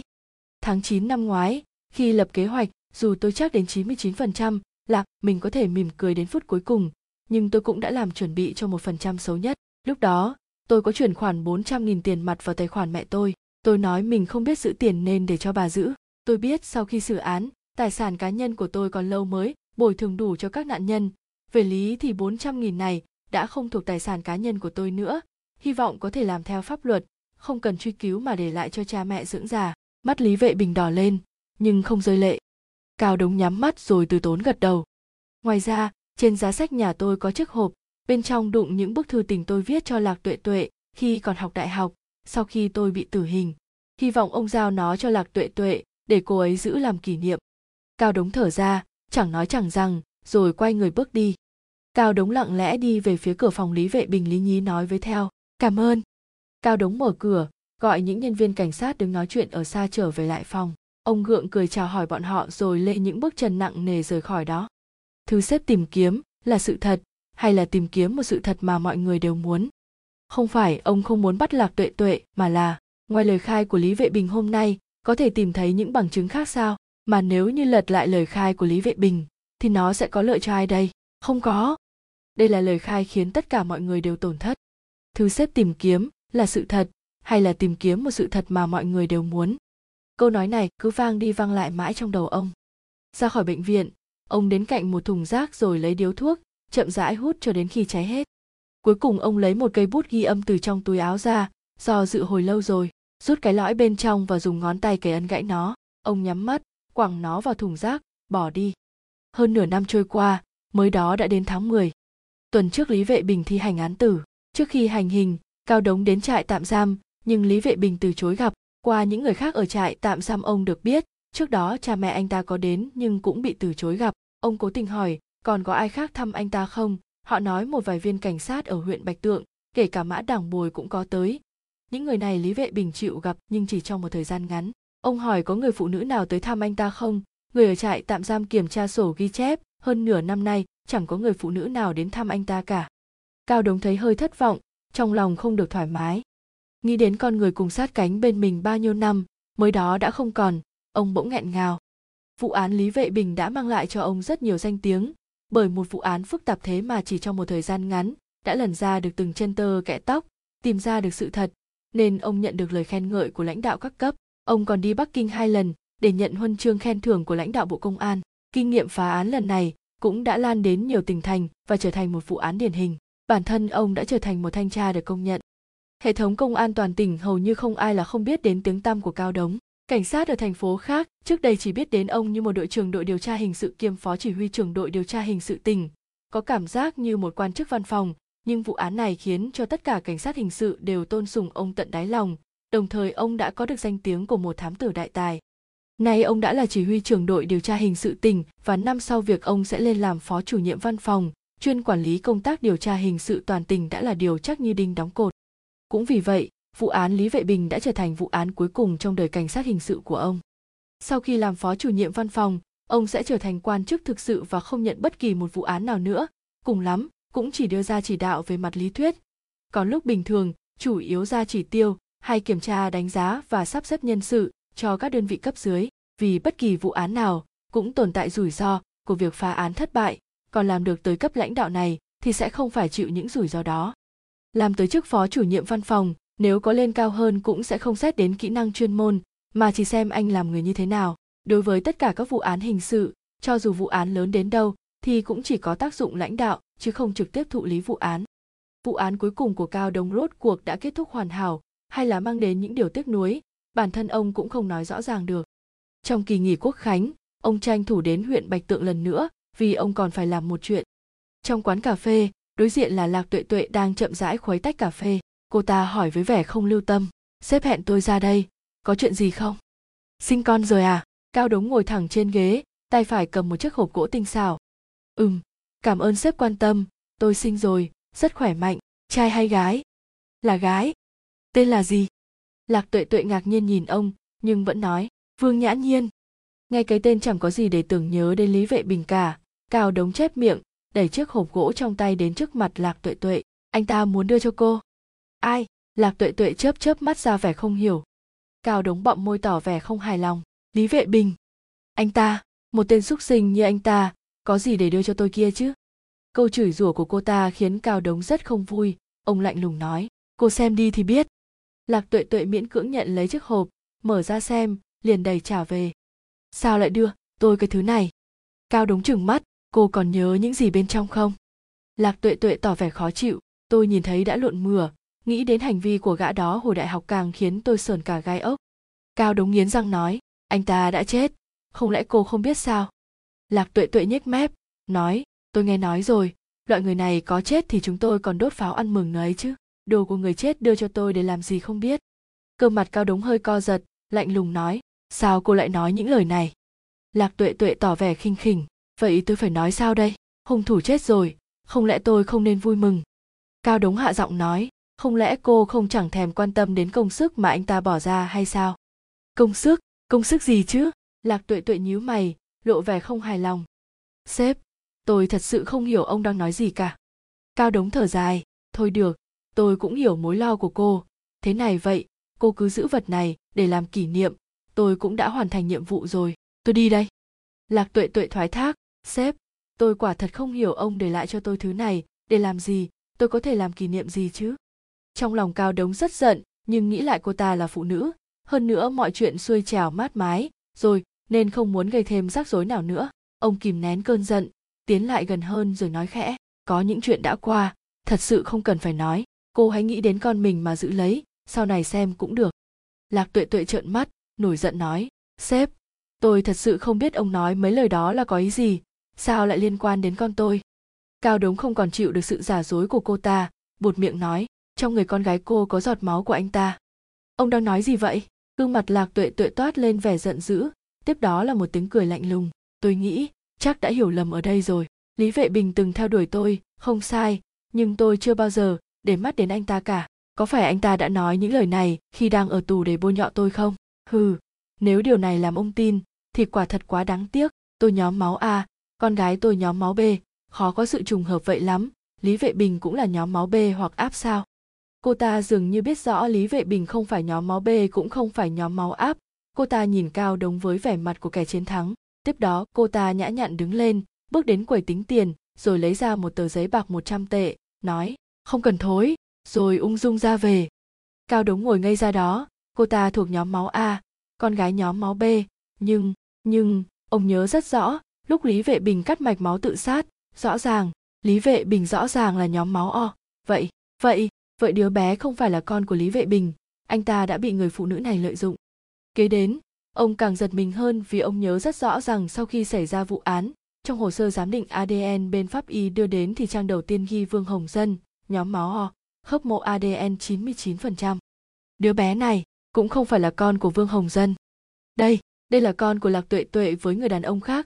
Cô ta đã thật sự đi tìm người đàn ông khác theo lời đề nghị của vương hồng dân. Cuối cùng cuối cùng lại lợi dụng lý vệ bình tất cả những chuyện lý vệ bình làm hoàn toàn là vì lạc tuệ tuệ. Trong suốt quá trình phạm tội, đoạn clip lý vệ bình dùng đã được chỉnh sửa, tìm đủ mọi cách để bảo vệ cô ta, không để lộ bất kỳ chứng cứ cho thấy lạc tuệ tuệ là người quay phim. Trong quá trình dùng thuốc gây mê, anh ta cố tình để lộ thuốc mê, nhưng lại chừa ra sơ hở thuốc mê, không thể khống chế mọi người trên xe. Anh ta làm như vậy cũng là vì che giấu nguồn gốc thuốc gây mê, về cơ bản vẫn là nhằm bảo vệ lạc tuệ tuệ. Trước khi bị bắt, khi tính toán trường hợp xấu nhất anh ta cũng đã dạy cho lạc tuệ tuệ cách để ứng phó thẩm vấn, đồng thời còn dạy cô ta chửi mình là đồ xúc sinh nữa. Sau khi bị bắt, anh ta dùng lời khai giả mà mình đã chuẩn bị trước đó dành cho trường hợp xấu nhất, gánh hết mọi trách nhiệm thay cho lạc tuệ tuệ. Sau đó, anh ta còn vì bảo vệ lạc tuệ tuệ mà đã chọn cách cắt mạch máu tự sát để sớm được ngậm miệng và tổ chuyên án sẽ không thể dò hỏi được nhiều tình tiết hơn. Dù đến phút cuối cùng, cao đống cũng có nhắc tới cha mẹ, đồng nghiệp của anh ta, nhưng tất cả những người luôn kề cận cũng không thể nào làm lay động được anh ta. Chỉ khi nói đến chuyện đã biết lạc tuệ tuệ là người quay phim và đòi thẩm vấn cô ta thì anh ta mới chịu khai ra. Hơn nữa, trong suốt quá trình lấy lời khai, anh ta vẫn một mực bảo vệ lạc tuệ tuệ. Đến chết anh ta cũng không để cho lạc tuệ tuệ chịu tội, mà đã đem lại cho cô ta thân phận, tự do trong hôn nhân và một khối tài sản cách xù. Anh ta đã bỏ tất cả công sức ra cho cô ta hưởng sái.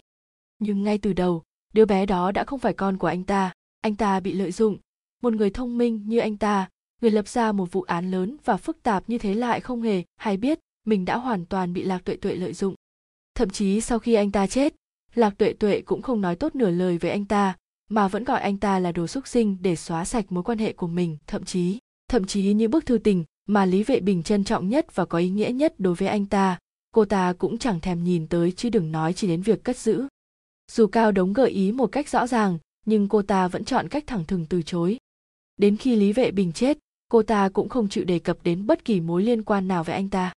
Có một số người, đối với người đó, bạn là cả thế giới, nhưng đối với bạn, người đó lại là một gương mặt mà mình có thể dễ dàng quên đi. Lý vệ bình dâng hiến sự tự do và giàu có cho người phụ nữ này, còn cô ta thì sao? Cao đống chợt thấy toàn thân ớn lạnh, thất thần cầm chiếc hộp trên bàn lên, lúc đứng dậy, suýt nữa thì ngã lan ra đất. Ông loạng choạng bước ra khỏi quán cà phê trong ánh mắt khác thường của người phục vụ. Ra đến bên đường ông không kiềm chế được nữa mà nôn thốc nôn tháo. Nghỉ ngơi hồi lâu, ông mới sang được phía bên kia đường và trở vào trong xe của mình một cách khó khăn. Ông nhắm mắt lại, mãi mới lấy được sự bình tĩnh. Ông nghĩ đến rất nhiều chuyện, nghĩ đến ngày đầu tiên làm cảnh sát, lần đầu tiên đến nhiệm sở, nghĩ đến cảnh mỗi lần chạy vội vã tới hiện trường vụ án mạng, nghĩ đến lúc lên làm lãnh đạo dạy dỗ thuộc hạ, nghĩ đến những câu vâng vâng dạ dạ khi đối diện với cấp trên trong những buổi họp, nghĩ đến những cảnh đấu đá trốn quan trường mấy năm nay nghĩ đến những nỗi bất lực trong quá trình phá án, nghĩ đến chuyện lọc lừa dối trá sắp diễn ra khi ông lên làm phó chủ nhiệm văn phòng, ông cảm thấy tất cả đều giả dối, cũng giống như cả thế giới đều là giả dối. Duy chỉ, ông nghĩ đến vợ mình, nghĩ đến con gái mình, họ đối với ông là thật lòng. Ông thở một hơi thật dài, vặn mạnh chìa khóa, chân đạp ga, chiếc xe hơi lao nhanh về phía trước, ông muốn rời khỏi huyện bạch tượng, ông rất mệt, ông chỉ muốn được về nhà.